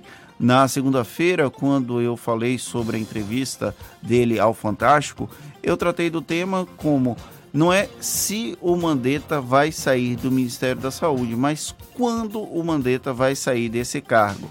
A senha para essa despedida indireta do ministro da Saúde foi a perda do apoio do núcleo militar, que foi quem bancou a permanência dele na última semana. Foi o fiador. Havia um clima de vamos apaziguar, vamos manter uma relação cortês entre o Ministério da Saúde e o Palácio do Planalto. Porém, a coisa degringolou nos últimos quinta, sexta, sábado de aleluia e no domingo. O presidente voltou a falar que o, o médico não abandona o paciente, mas o paciente pode trocar de médico. Aí o presidente vai na padaria, depois ele vai na farmácia e num evento com o próprio Mandetta em Goiás faz uma aglomeração de pessoas, faz cumprimenta a claque, os apoiadores dele, algo bem comum na política, mas não adequado num momento de pandemia. E aí Mandetta perdeu a linha. A senha pública de que ele perdeu o apoio do núcleo militar foi a entrevista do vice-presidente Hamilton Mourão. Ele diz que não era oportuna a troca do ministro, porém disse que a entrevista de Mandetta ao Fantástico, nessa entrevista o ministro cruzou a linha da bola ao fazer uma falta contra o presidente Jair Bolsonaro. Diferente da semana passada, quando o ministro também tinha um forte apoio popular, visto as campanhas nas redes sociais, o tom da entrevista ao Fantástico acabou mudando esse tom, essa forma como o núcleo militar e as redes sociais davam sustentação à Mandetta. Engraçado é que agora o ministro da Saúde é, parece ter cruzado o limite aceitável por Bolsonaro há muito tempo. Só que os limites serem cruzados pelo próprio presidente, isso acontece há tanto tempo que vale outros comentários. A questão é, é provável que o ministro da Saúde, o atual ministro da Saúde, Luiz Henrique Mandetta, deixe o posto até o final da semana. Há um processo de fritamento diferente do fritamento de outros ministros. Acho que talvez o termo culinário mais adequado seja um cozimento. O Mandetta está sendo cozinhado em banho-maria e está sendo jogado aos poucos. Aquela, você está numa arena e aí vai jogando aos poucos um pouco de carne para atiçar o leão. E aí, quando chegar o grande momento, o Luiz Henrique Mandetta vai ser entregue nessa cova dos leões e vai deixar o cargo. Não se sabe exatamente se até o final dessa semana, mas a expectativa é essa. Vamos torcer para que não entre nenhum terraplanista no cargo mais importante do Brasil neste momento, que é a titularidade do Ministério da Saúde. Pois é, nenhum terraplanista, mas Osmar Terra, que é o ex-ministro da Cidadania, acaba ganhando os holofotes neste momento como provável substituto de Mandetta, apesar de que o secretário executivo do Ministério da Saúde, João Gabardo, passou a ser lembrado também. Como, é, passou a ser lembrado por apoiadores do Planalto, isso para talvez representar uma uma saída, uma possível saída de Mandetta menos traumática, não é? É uma saída menos complexa, já que quando você tira um ministro e coloca uma pessoa que vem de fora, ele vai remontar a equipe. Se for o João Gabardo a assumir, mesmo que interinamente, o Ministério da Saúde, uma parte dessa equipe pode permanecer no cargo. A questão é, Mandetta no domingo assinou a carta de demissão dele. Ele fez apesar de discordar da demissão de Luiz Henrique Mandetta neste exato momento, ele fez por merecer. Ele fez exatamente, ele construiu o script da demissão como queria o grupo mais ideológico ligado ao presidente da República. E caso isso se efetive, de fato deve ser uma demissão, porque aparentemente Mandetta se mantém naquela postura de não pedir para sair portanto, será saído, não é isso? É, a tendência é essa. Ele, ele é esperto. Ele, se ele for demitido, ele pode permanecer no papel de Marte. Se ele pedir demissão, ele vai ficar como covarde e não vai ter nenhum tipo de projeção política no futuro. Não se sabe exatamente o que é que Mandetta quer da vida, mas ele tem outras oportunidades. Ele pode ser deputado federal novamente pelo Mato Grosso do Sul, ele pode vir a ser candidato ao governo do estado. Prefeito de Campo Grande eu acho difícil, porque é um primo dele, que é o atual gestor da capital sul mato-grossense, mas ele tem outras perspectivas e ele não vai dar um tiro no pé tão grande pedindo demissão. A gente falou aqui do Osmar Terra, do João Gabardo e aparece também como um provável nome, ou seja, no meio dessas especulações todas, o presidente do Conselho do Hospital Albert Einstein, Cláudio Lotenberg. Então, é apostar as fichas, ver no que vai ser nesse desfecho aí do Ministério da Saúde em plena pandemia do novo coronavírus. Agora, 8 e 12. Os partidos políticos registrados no Tribunal Superior Eleitoral têm até hoje para atualizar a lista de filiações. As legendas devem entregar o documento aos juízes eleitorais. A filiação partidária é um requisito necessário para os interessados em concorrer às eleições municipais de 2020. Caso os 33 partidos registrados no TSE não atualizem a relação de filiados até a data limite, a última atualização feita à Justiça Eleitoral é a que vai permanecer inalterada. A Justiça Eleitoral vai identificar se há indivíduos ligados a mais de uma sigla. A divulgação da duplicidade vai ocorrer no dia 24 de abril. E o projeto Saúde em Libras Covid-19 tem a intenção de melhor esclarecer as dúvidas da comunidade surda durante o período da pandemia de coronavírus. Para isso, a Prefeitura de Salvador convida voluntários que desejem atuar como tradutores e intérpretes de Libras através de videoconferências durante o atendimento prestado pela Secretaria Municipal de Saúde. O período de inscrição termina hoje e os interessados devem se inscrever no formulário online do Conselho Municipal dos Direitos da Pessoa com Deficiência de Salvador. Lembrando que um comentário bem aleatório. Nas lives de sertanejo que tem acontecido Brasil afora, né? E que você pelo- não perde uma. é, acompanho boa parte delas. A Marília Mendonça começou a colocar um intérprete de Libras na quarta-feira da semana passada. Até então já tinham realizado diversas lives sem nenhum tipo de acessibilidade para pessoas surdas. Depois que a Marília Mendonça colocou na live dela isso, todas as lives seguintes vieram com um intérprete de Libras para as pessoas surdas também terem acesso a esse tipo de benefício. É uma ideia bem bacana, acessibilidade, já que a música é para todos, inclusive para pessoas surdas. As pessoas surdas certamente agradecem. Temos notícias também da redação do portal Bahia Notícias com Lucas Arras. É você, Lucas? Muito bom dia, Jefferson. Bom dia, Fernando. O ex-prefeito de Amargosa, o Valmir Almeida Sampaio, foi nomeado na última sexta-feira pelo governo do estado para integrar o Conselho Estadual de Educação. O problema é que o petista foi condenado por fraude à licitação em compras com verbas do Fundeb e, é, con- e foi condenado em setembro de 2019 a quatro anos e sete meses de prisão. Em contato com Bahia Notícias, o ex-prefeito disse discordar da decisão e que apresentou recurso para reverter a condenação. Valmir também está inelegível após ter contas rejeitadas pela Câmara Municipal de Amargosa em 2014. E vamos falar de interior do estado porque a prefeitura de Irecê e Itaperoá confirmaram ontem os primeiros casos da Covid-19 nos municípios. Em Irecê, o paciente estava recentemente em Manaus, antes de testar positivo para a doença. Ele está isolado na cidade com a família. Já em Itaperoá, a Secretaria de Saúde do município não deu mais detalhes sobre esse primeiro caso da doença. De acordo com o governo do estado, a Bahia registra 776 casos confirmados do novo coronavírus. Eu sou Lucas Arraes, falo direto da redação do Bahia Notícias para o programa Isso é Bahia. É com vocês aí do estúdio. Valeu, Lucas. E alunos da rede estadual vão receber do governo Vale Alimentação, não é, Fernando? Isso mesmo, o Vale Alimentação Estudantil, aprovado ontem pela Assembleia Legislativa da Bahia, vai ser pago para todos os alunos da rede estadual de ensino, integrante ou não do cadastro único do governo federal. A garantia foi dada pelo governador Rui Costa na live Papo Correria ontem à noite. O governador projeta iniciar o pagamento de 300 mil alunos ainda nesta semana.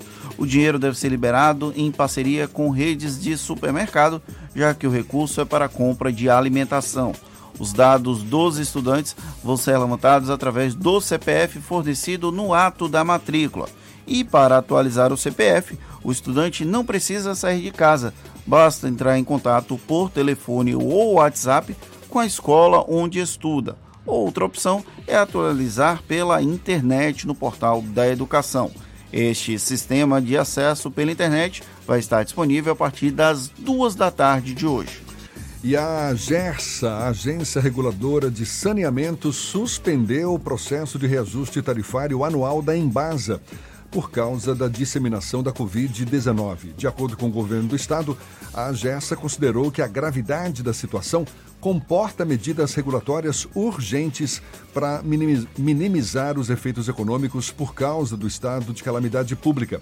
A medida já foi publicada no Diário Oficial do Estado. No dia 6 de abril, a Justiça derrubou a liminar que proibia a Embasa de suspender o fornecimento de água para toda a Bahia no prazo de 90 dias. Agora, 8 e 19 a gente vai agora para o interior do estado. Vamos para Jacobina. Maurício Dias, da Serrana Líder FM, é quem fala conosco e tem as notícias da região. Bom dia, Maurício. Bom dia, Jefferson Fernando e amigos que acompanham o Isso é Bahia na manhã desta quarta-feira. Após um período de trovoadas com baixa precipitação pluviométrica na região de Jacobina, as chuvas de outono chegaram no último domingo e continuaram durante toda a semana, atingindo acumulado médio de 150 milímetros, sendo que em alguns municípios como Várzea da Roça e Ourolândia, esse índice superou os 200 milímetros em apenas três dias de fortes chuvas ininterruptas. Na BA 131, trecho entre os municípios de Saúde e Pindobaçu, houve queda de barreiras e árvores, deixando a rodovia parcialmente bloqueada por algumas horas. Na sede do município de Orolândia, a água chegou a invadir lojas e casas no centro da cidade. De acordo com as previsões meteorológicas, deve continuar chovendo nos próximos dias em toda a região, o que alegra, sobretudo, agricultores e pecuaristas que, apesar de toda essa pandemia do coronavírus, também limitando a circulação de pessoas e mercadorias vindas do campo, garante melhores pastagens e água em abundância para rebanho e famílias que vivem na zona rural, a mais afetada com a estiagem verificada desde o final do ano passado em nossa região do semiárido baiano. Quanto às últimas notícias das ações de combate ao coronavírus aqui em Jacobina, desde a semana passada que verificamos algumas reclamações de empresários e comerciantes em relação ao não cumprimento verticalizado do decreto municipal que estabelece os critérios de funcionamento das atividades econômicas na cidade. Eles alegam que algumas empresas não contempladas como serviços essenciais estão abrindo suas portas sem qualquer admoestação do poder público, prejudicando as ações de combate ao Covid-19, sobretudo os bancos que estão superlotados e formando diariamente filas quilométricas nas vias públicas, além do expressivo retorno da movimentação de pessoas pelas ruas da cidade, o que sinaliza o afrouxamento das regras de isolamento social, conforme orienta o Ministério da Saúde. Eu sou Maurício Dias e estou falando de Jacobina, no centro-norte do estado, da Rádio Serrana Líder FM, Grupo J. Sidney de Comunicação, para o programa Isso é Bahia. Muito bem, a gente volta aqui pelo Isso é Bahia. E olha, muito obrigado a quem está participando pelo nosso canal, pelo YouTube. Muita gente aqui me dando aval, viu? A camisa do Fernandinho é de fato rosa, não tem nada de goiaba. A Evanusa Carvalho diz que eu tô certo. A Malu Arras Porto, olha, Fernando, você tá tão lindinho de rosa, tão meiguinho, mandou várias flores rosas para você, Fernando. Claro que esse lindinho e meiguinho, obviamente, é por conta de Malu a gente aproveita e pede, vai lá, se inscreve no nosso canal no YouTube para que possa também nos assistir, ver essa figura sui generis, nosso Fernando que é encantador para toda a Bahia. E tem muita gente também interagindo conosco aqui no WhatsApp. Tem a Sandra Mara, a Selminha, a Cristina Maria Suzá, o Ico Soares, o Domingos dos Anjos, a Vera Lúcia Oliveira de Salinas, o Ivaí, o Juraci Rosário, o Jurandir Conceição, todo mundo mandando mensagem aqui, interagindo conosco no WhatsApp. Você também pode mandar sua mensagem para o 719 9311 1010. O Corpo de Bombeiros Militar da Bahia iniciou a campanha Quarentena Solidária, com o objetivo de arrecadar alimentos não perecíveis e artigos de higiene pessoal para pessoas em vulnerabilidade social frente à pandemia da Covid-19. As doações podem ser entregues em todos os quartéis da capital e do interior do estado. O comandante-geral, Coronel Francisco Teles, explicou que todos os protocolos de segurança estão sendo tomados para a arrecadação e armazenamento do material doado. O coronel alerta ainda para que a data de validade dos itens seja observada. Dúvidas podem ser tiradas pelos telefones 71 31 16 6749, 31 16 6749 e também pelo WhatsApp 71 996868426 996868426 e a Agência Nacional de Energia Elétrica adiou o reajuste na conta de luz para o fim de junho. As novas tarifas deveriam começar a vigorar a partir de 22 de abril, mas só devem incidir nas contas de luz a partir de 1 de julho. Segundo a agência, o adiamento foi pedido pelas próprias empresas no país devido ao enfrentamento à crise provocada pela pandemia do novo coronavírus. Olha só, as agências de luz, as empresas de energia elétrica dando uma parcela de contribuição. Parabéns a elas. Agora, 8h24, a gente vai para Itabuna, no sul da Bahia. Evandro Lima, da Interativa FM, tem as notícias da região. Bom dia, Evandro. Muito bom dia, Jefferson. Bom dia, Fernando. E vamos às notícias de Itabuna, região sul da Bahia. Bem, na noite de ontem, a Vigilância Epidemiológica de Itabuna divulgou um quadro atualizado sobre os casos notificados a respeito da pandemia de infecção pelo coronavírus, causador da doença Covid-19. Itabuna registrou mais um caso e agora tem 29 infectados. São 191 casos notificados, dentre os quais 133 foram descartados e 29 aguardam resultado.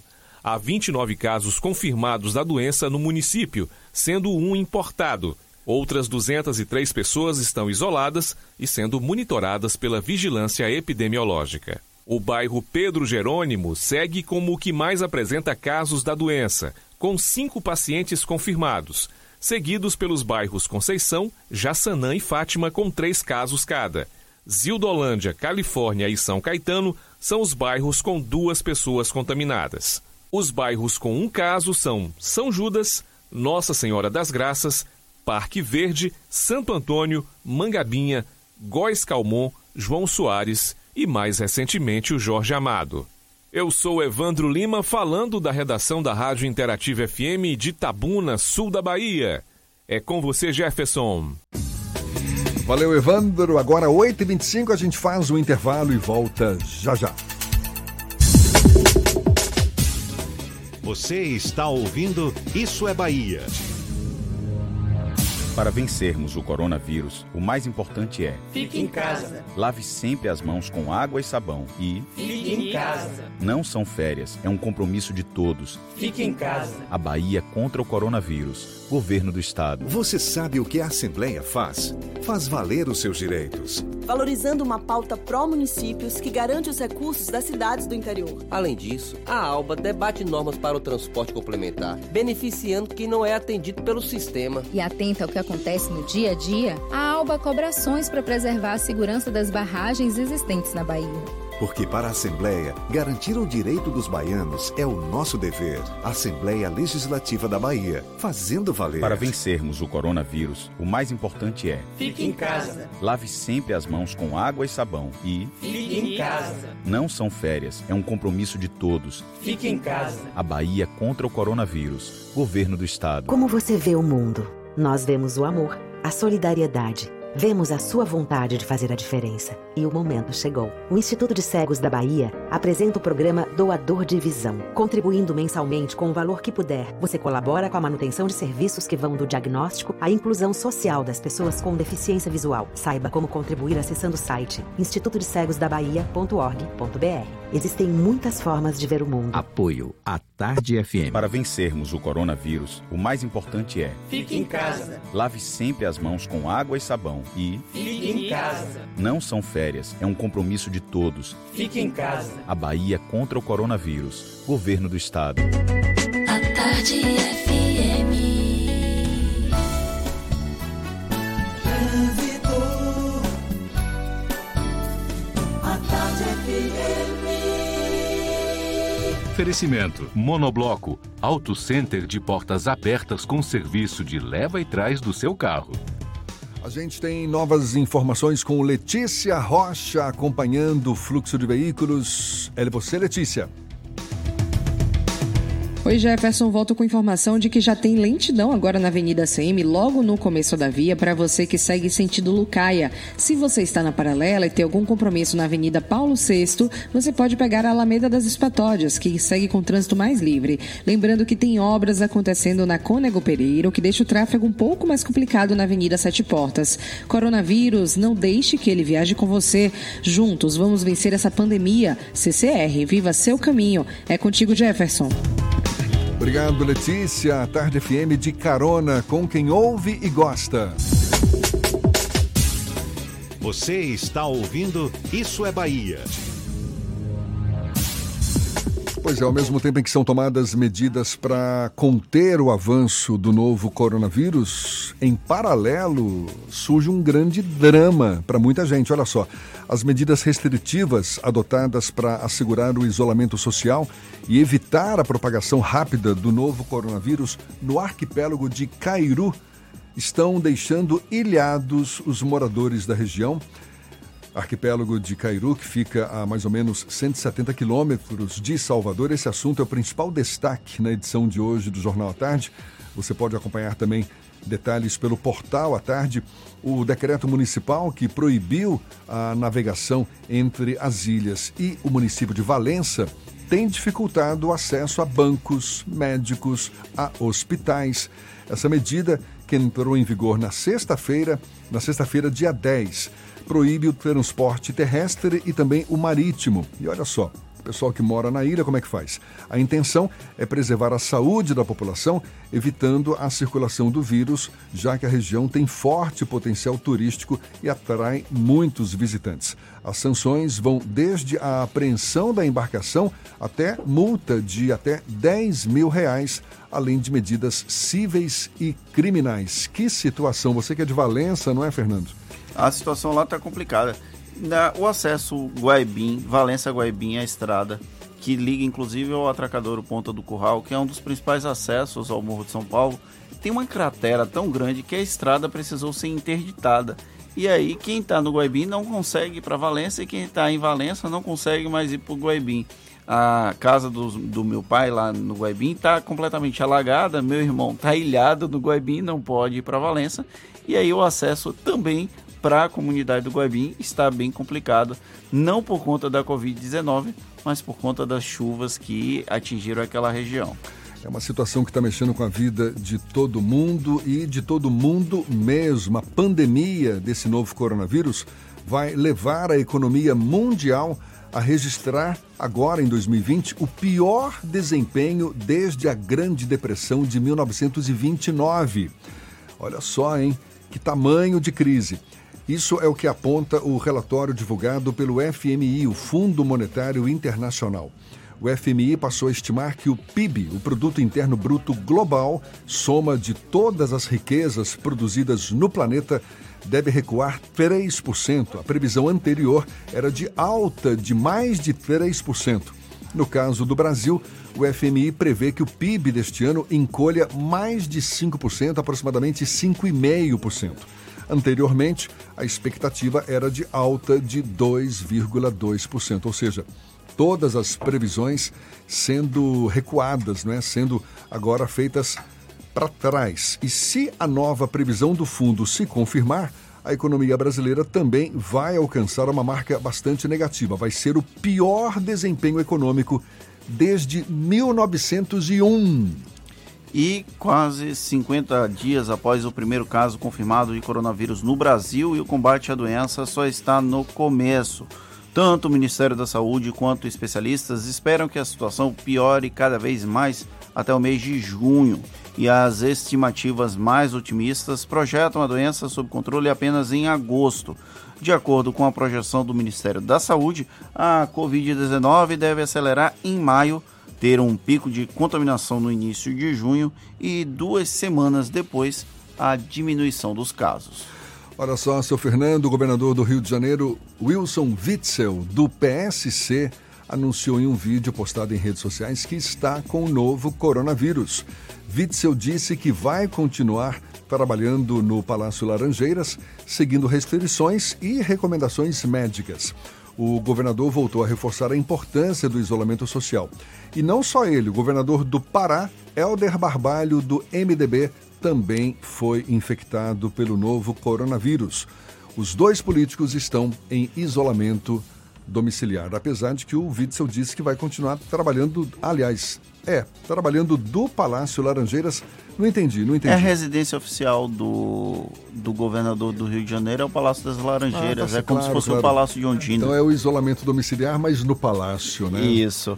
Isso também demonstra, inclusive, que o coronavírus parece não ter preconceito, né? Atinge ricos, pobres, políticos, não políticos, qualquer um pode ser atingido pela Covid-19. Olha só, o governo do estado, conforme já foi divulgado, liberou, mediante prescrição médica, o uso da hidroxicloroquina associada à azitromicina para pacientes internados no Sistema Único de Saúde com diagnóstico positivo para coronavírus.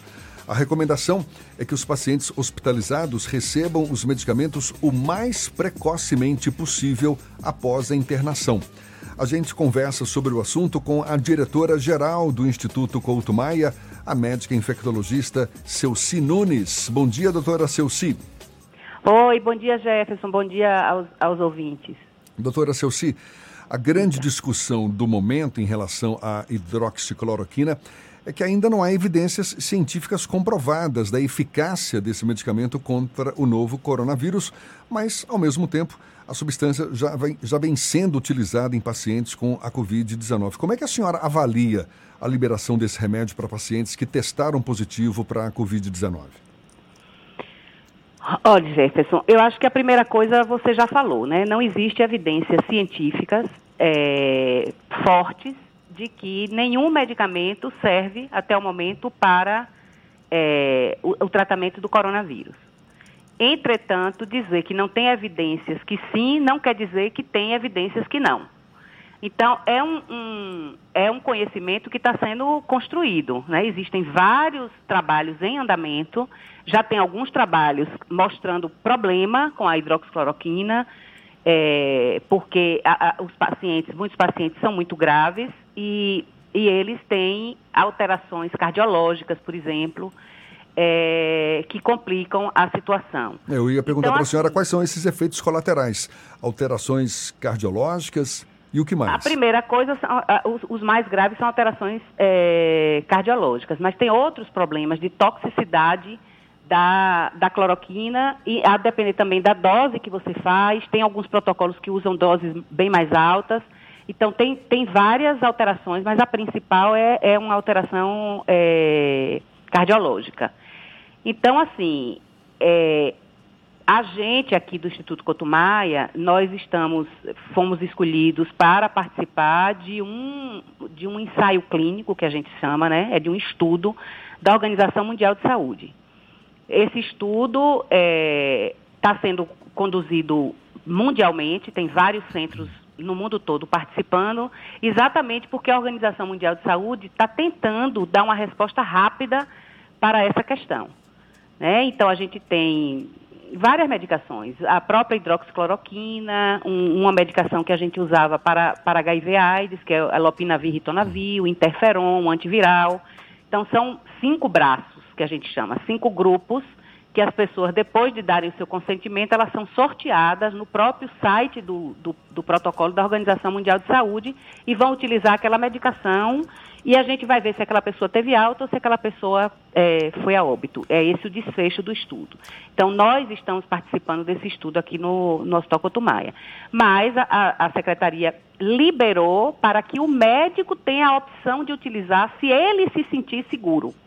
A questão é muito essa, vai ser uma coisa, uma coisa muito pessoal de cada médico. E tem a conivência do paciente, ou seja, ele pode também querer discordar, por mais que eu imagino claro, numa situação. A orientação, desculpe, eu lhe interrompi, mas não, a orientação sim. é que o médico que, que está seguro para prescrever, porque alguns não estão, e isso é normal, é, converse com o paciente, com a família, toda a situação, quais os prós e quais os contras, e vai ser uma decisão conjunta.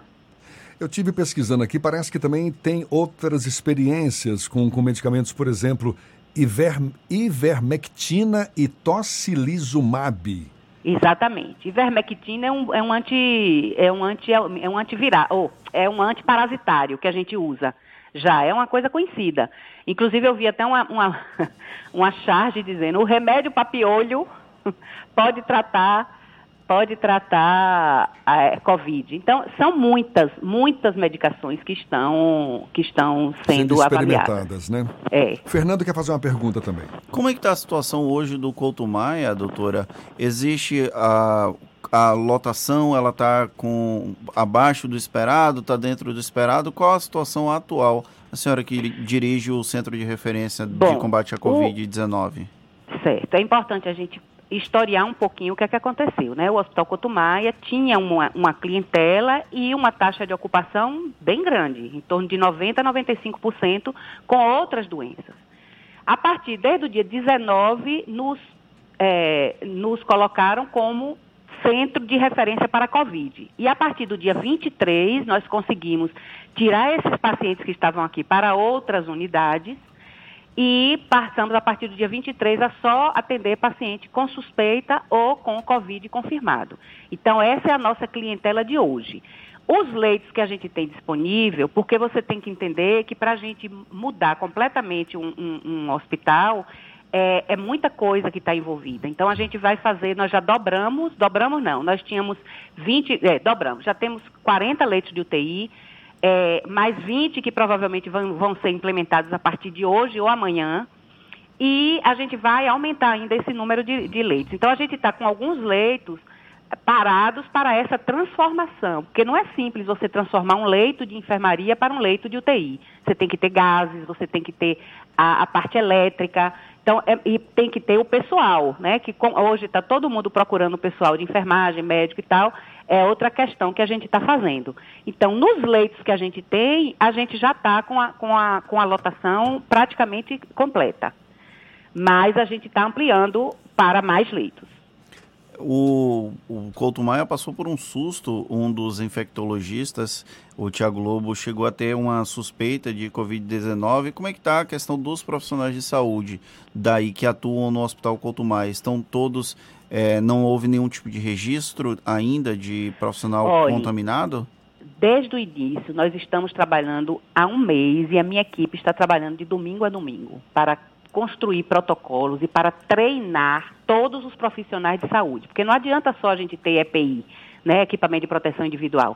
A gente tem que saber como usar, para não usar de forma inadequada, e principalmente como tirar. Porque no momento que você tira esse, esse, esse equipamento, você pode se contaminar. Então, nós estamos fazendo desde o início essa, esse treinamento. E até o momento, nós não tivemos nenhum caso de profissional nosso que teve a doença. A senhora falou, a senhora falou na, na, nos EPIs, essa tem sido uma grande preocupação no momento. Tem havido equipamentos de proteção individual suficiente para os profissionais de saúde do Instituto Couto Maia? Tem. Nós não temos ainda nenhuma falta grande de, de equipamento. Às vezes, às vezes tem um tipo de capa que demora de chegar, mas a gente tem uma outra que coloca no lugar que pode substituir entendeu? Até não teve nenhuma falta. A, gente tá, a Secretaria de Saúde, é, a CESAB está dando um apoio muito grande nessa questão e os contatos que a gente tem é que não vai faltar, pelo menos no primeiro momento, nenhum EPI. Então, assim, o que a gente tem que, que, fazer é, por exemplo, tem lugares que você usa uma máscara em cima da outra. Isso é completamente contraindicado, não tem, não tem necessidade, e você usa dois equipamentos para um profissional só. Então, essa utilização adequada, de forma que proteja o profissional, sem desperdiçar equipa equipamento de proteção individual e sem faltar, é o que a gente está fazendo aqui diuturnamente. Doutora Celci, a senhora como médica infectologista e diante de uma situação que é inédita, não é, na história recente aí da humanidade, qual está sendo o grande aprendizado para a senhora nessa, nesse contexto de pandemia do novo coronavírus? Jefferson tem sido um aprendizado constante e assim, eu acho que o primeiro aprendizado é a solidariedade da, da equipe de saúde. Pelo menos aqui a minha equipe, eu tenho tido uma contribuição imensa, né, de pessoas que eu não tinha nem expectativa e que estão aqui comigo de domingo a domingo, porque nós folgamos sexta-feira santa. No sábado nós estávamos aqui de novo, discutindo, trocando ideias e construindo. E assim, ninguém tirando o corpo, como a gente diz, né? Ninguém, todo mundo querendo realmente ajudar. Então tem sido, é uma coisa inédita, nós já passamos por diversas epidemias, nós tivemos a, a, mais recente aquela epidemia de doença meningocócica, que foi no Cotumaia velho ainda, que a gente tinha uma estrutura muito ruim, mas que nós conseguimos dar uma resposta à sociedade.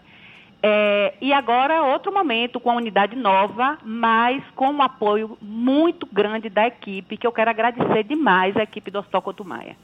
Doutora, eu vou aproveitar a oportunidade para esclarecer uma fake news. Eu acabei Diga. recebendo no WhatsApp um vídeo que mostrava hum. uma série de ambulâncias há cerca de duas semanas chegando no Couto Maia, dizendo que estava havendo um congestionamento de ambulâncias e que não tinha mais é, vagas na, na unidade de saúde. Eu até entrei em contato com o governo para verificar como é que estava a lotação do Couto Maia, ainda não estava na superlotação, mas eu queria dar essa oportunidade para que a senhora falasse que, na verdade, não houve nenhum tipo de engarrafamento de ambulâncias no Couto Maia.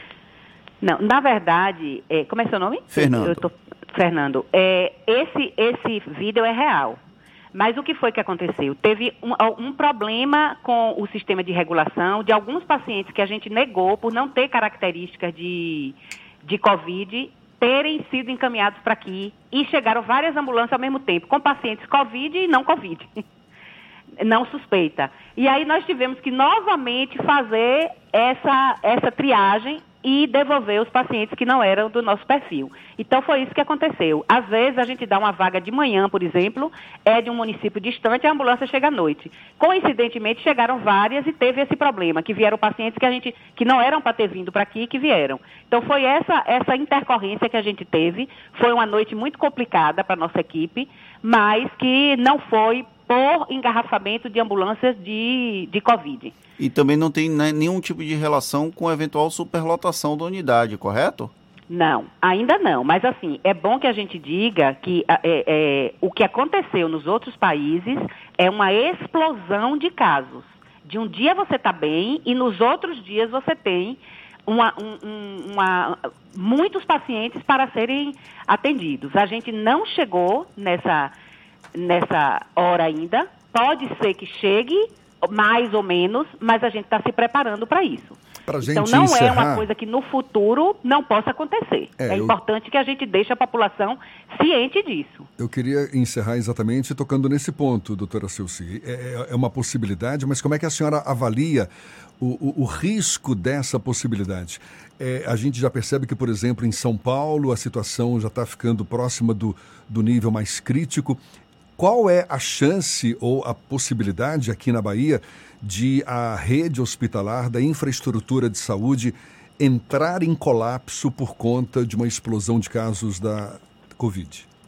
Jefferson, olha, nós tivemos algumas coisas que foram muito importantes. Primeiro, nós somos o último continente a ser afetado. Então, nós já tivemos a experiência dos outros locais que a gente precisa ver e seguir. Segunda coisa, nós entramos em distanciamento social duas semanas antes que alguns países da Europa. É importante que a gente pense nisso. Então, isso já está provado que reduziu a nossa curva. Né? Tem um estudo do, do SIDAX, que é, que é coordenado pelo professor Maurício Barreto, que mostrou isso, que diminuiu em pelo menos 30% a nossa curva, certo? Mas, assim, o que a, a, gente não pode é minimizar, porque o que a gente está vendo é uma explosão de casos em vários lugares e a gente não vai achar que a gente não vai ter esse risco. Pode ser que nosso risco seja menor por causa dessas duas questões que eu já falei. O governo de estado e a prefeitura de Salvador tomaram medidas acertadas em tempo hábil. Então, a gente provavelmente a gente vai ver lotação. Por, possivelmente a gente não vai ver colapso, porque nós tivemos um certo tempo para adaptar o sistema de saúde a isso. Tá certo. A gente quer agradecer a doutora Celci Nunes, que é diretora-geral do Instituto Couto Maia, médica infectologista, conversando conosco. Muito obrigado pela sua disponibilidade e um bom dia para a senhora. Muito obrigada a vocês e a seus ouvintes. E vamos ficar em casa. Quem puder, fique em casa. Tá certo, tá dado o recado e essa conversa também vai estar disponível logo mais nos nossos canais no YouTube, Spotify, iTunes e Deezer, 8h48 na tarde FM. Você está ouvindo Isso é Bahia. Para vencermos o coronavírus, o mais importante é: fique em casa. Lave sempre as mãos com água e sabão e fique em casa. Não são férias, é um compromisso de todos. Fique em casa. A Bahia contra o coronavírus. Governo do Estado. Você que está em casa, quietinho ouvindo rádio, lembre sempre do seguinte: água e sabão podem salvar sua vida. Ó. Oh, Ligou a torneira, pai? É só esfregar bem os dedos e lavar toda a mão. Essa coisinha simples que qualquer criança sabe fazer pode matar esse tal de coronavírus. Esse turista a gente não quer aqui não, pai. Vai embora que a nossa parte a gente está fazendo. Se pique, corona! Uma campanha da Câmara Municipal de Salvador. Para vencermos o coronavírus, o mais importante é: Fique em casa. Lave sempre as mãos com água e sabão e Fique em casa. não são férias, é um compromisso de todos. Fique em casa. A Bahia contra o coronavírus. Governo do Estado. Você sabe o que a Assembleia faz? Faz valer os seus direitos. Lutando para evitar a saída da Petrobras e manter empregos e investimentos no Estado. Também cria políticas que valorizam as mulheres, os negros, o público LGBT e a oferta de uma educação de qualidade para indígenas. E ainda dão prioridade de matrícula em escolas públicas às crianças filhas de vítimas de violência doméstica. Porque para a Assembleia, garantir o direito dos baianos é o nosso dever. Assembleia Legislativa da Bahia, fazendo valer. E atenção para um alerta importante sobre o coronavírus. Você, claro, já deve saber que esse é um vírus, uma das maiores ameaças às nossas vidas. Ele está se espalhando rapidamente por todo o mundo, mas apesar de ainda não existir nenhuma vacina ou medicamento para combater a doença, o governo do estado tem algumas dicas bem simples que podem ajudar na nossa proteção. Anota aí. Lave sempre as mãos com água e sabão. Evite contato com pessoas que estejam com sintomas de gripe. Mantenha sempre um metro e meio de distância das outras pessoas.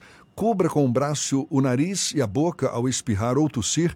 Evite tocar nos olhos, nariz, boca. Deixe os ambientes bem ventilados. E o mais importante, fique em casa.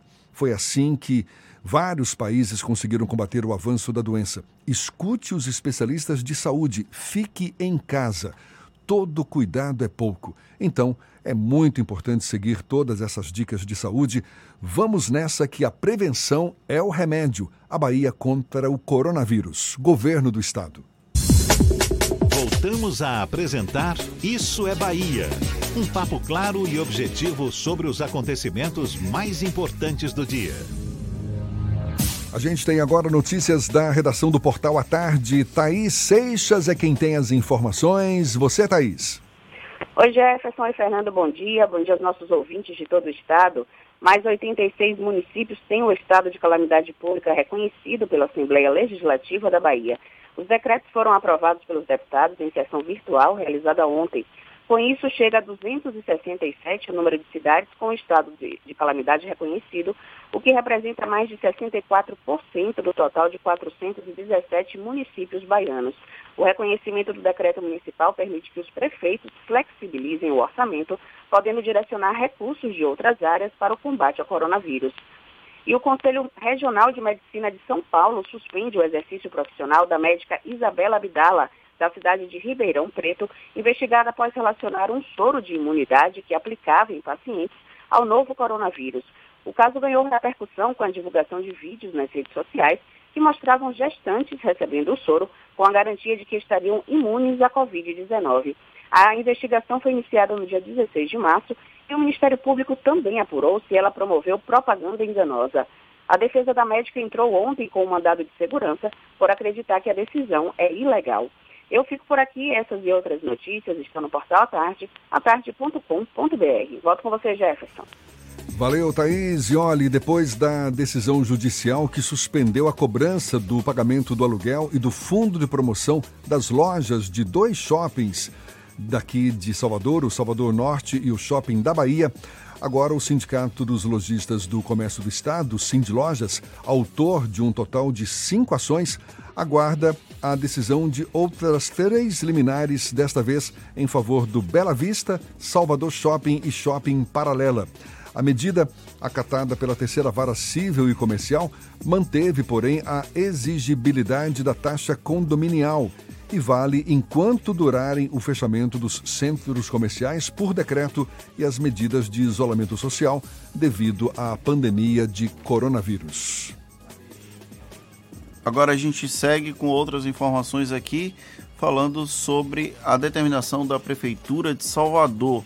A partir de sexta-feira, supermercados e estacionamentos aqui da capital baiana vão ter que limitar o acesso, o número de acesso de pessoas dentro do estabelecimento. A nova medida foi anunciada ontem pelo prefeito Assemineto e vale para supermercados acima de 200 metros quadrados de área total.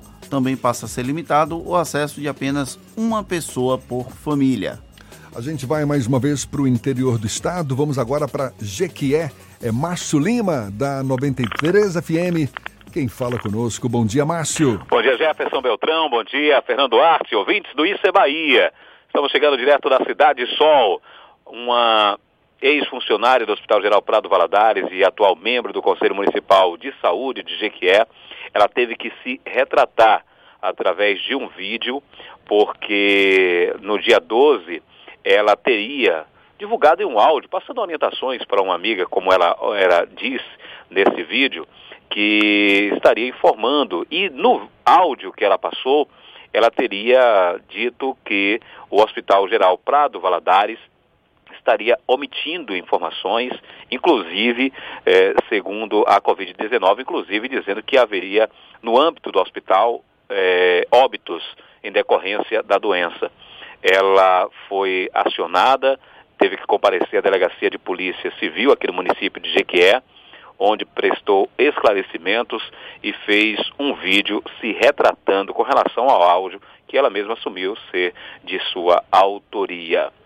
Já no dia de ontem, já na noite, melhor informando, a Prefeitura de Jequié, através da Secretaria de Saúde, trouxe um boletim extraordinário sobre Covid-19 aqui no município. Em uma live no Facebook, o prefeito de Jequié, o Sérgio da Gameleira, secretário de Saúde, Victor Lavinsky, informaram mais dois casos confirmados da doença aqui no município de Jequié. Agora são três, três e um que se recuperou. São quatro casos confirmados, três estão sendo acompanhados e um já foi confirmado. Esses dois últimos casos são duas pessoas que trabalham, são profissionais da área de saúde, uma de 59 anos e outra de 48 anos de idade, residentes nos bairros Jequiézinho e bairro Joaquim Romão. São os dois maiores bairros aqui da cidade de Jequié.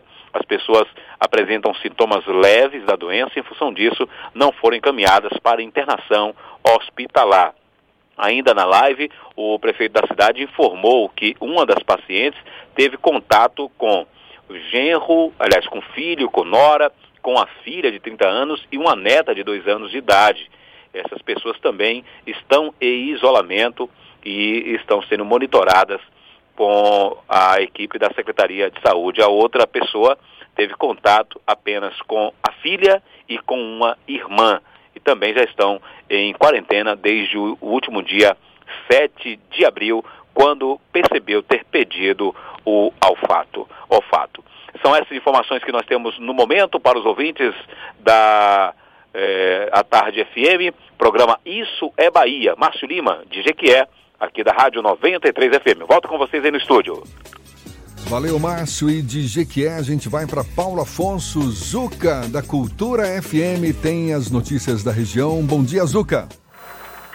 Bom dia, bom dia, meu querido Jefferson. Bom dia, Fernando. Bom dia, toda a equipe do programa Isso é Bahia. Falando aqui da capital da energia elétrica, atualizando números do coronavírus, a Covid-19 aqui em Paulo Afonso. Nós não temos nenhum caso confirmado até este momento. Nós temos três casos suspeitos, 44 notificados e 128 pessoas estão sendo monitoradas pela Secretaria Municipal de Saúde. A gente destaca que o Hospital Nair Alves de Souza e a UPA de Paulo Afonso, estas duas, estas duas, perdão, unidades médicas estão sendo equipadas com 30 leitos de UTI e 100 alas para enfermaria, visando já o pico do coronavírus que poderá acontecer nos próximos dias.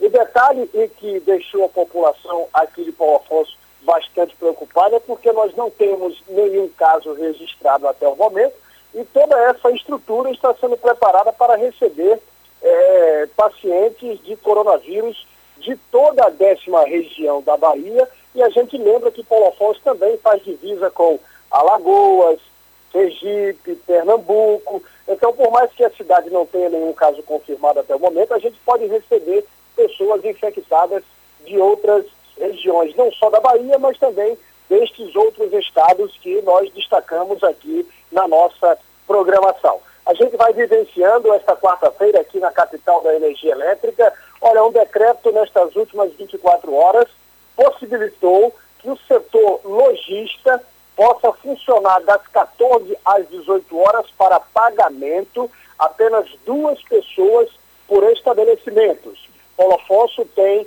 é, o pulsar da economia com supermercados, padarias e farmácias, entre outros estabelecimentos que são considerados essenciais.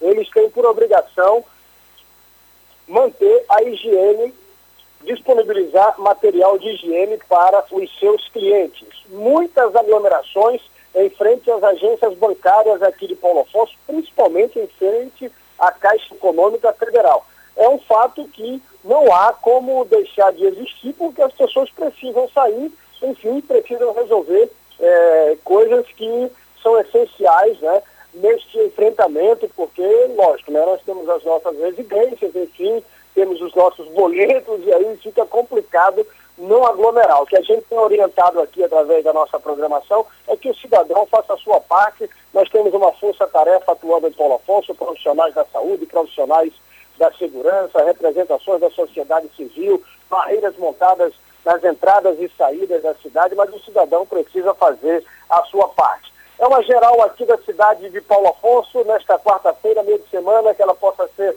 positiva e cheia de vitórias para todos nós. Antônio Carlos Zuca, da Rádio Cultura, capital da energia elétrica, para o Lícia Bahia. Acabou, Fernando! Encerramos mais o Isso é Bahia. Muito obrigado pela companhia de todos vocês. Amanhã, às 7 da manhã, estamos de volta para Salvador e em torno, e a partir das 8 para todo o estado. Um grande abraço no coração de todos vocês e até amanhã. Quarta-feira, meio de semana. Aproveite bem o dia. Muito obrigado pela companhia, pela audiência, pela confiança. Amanhã tem mais. Tchau, tchau, tchau, tchau, tchau, tchau.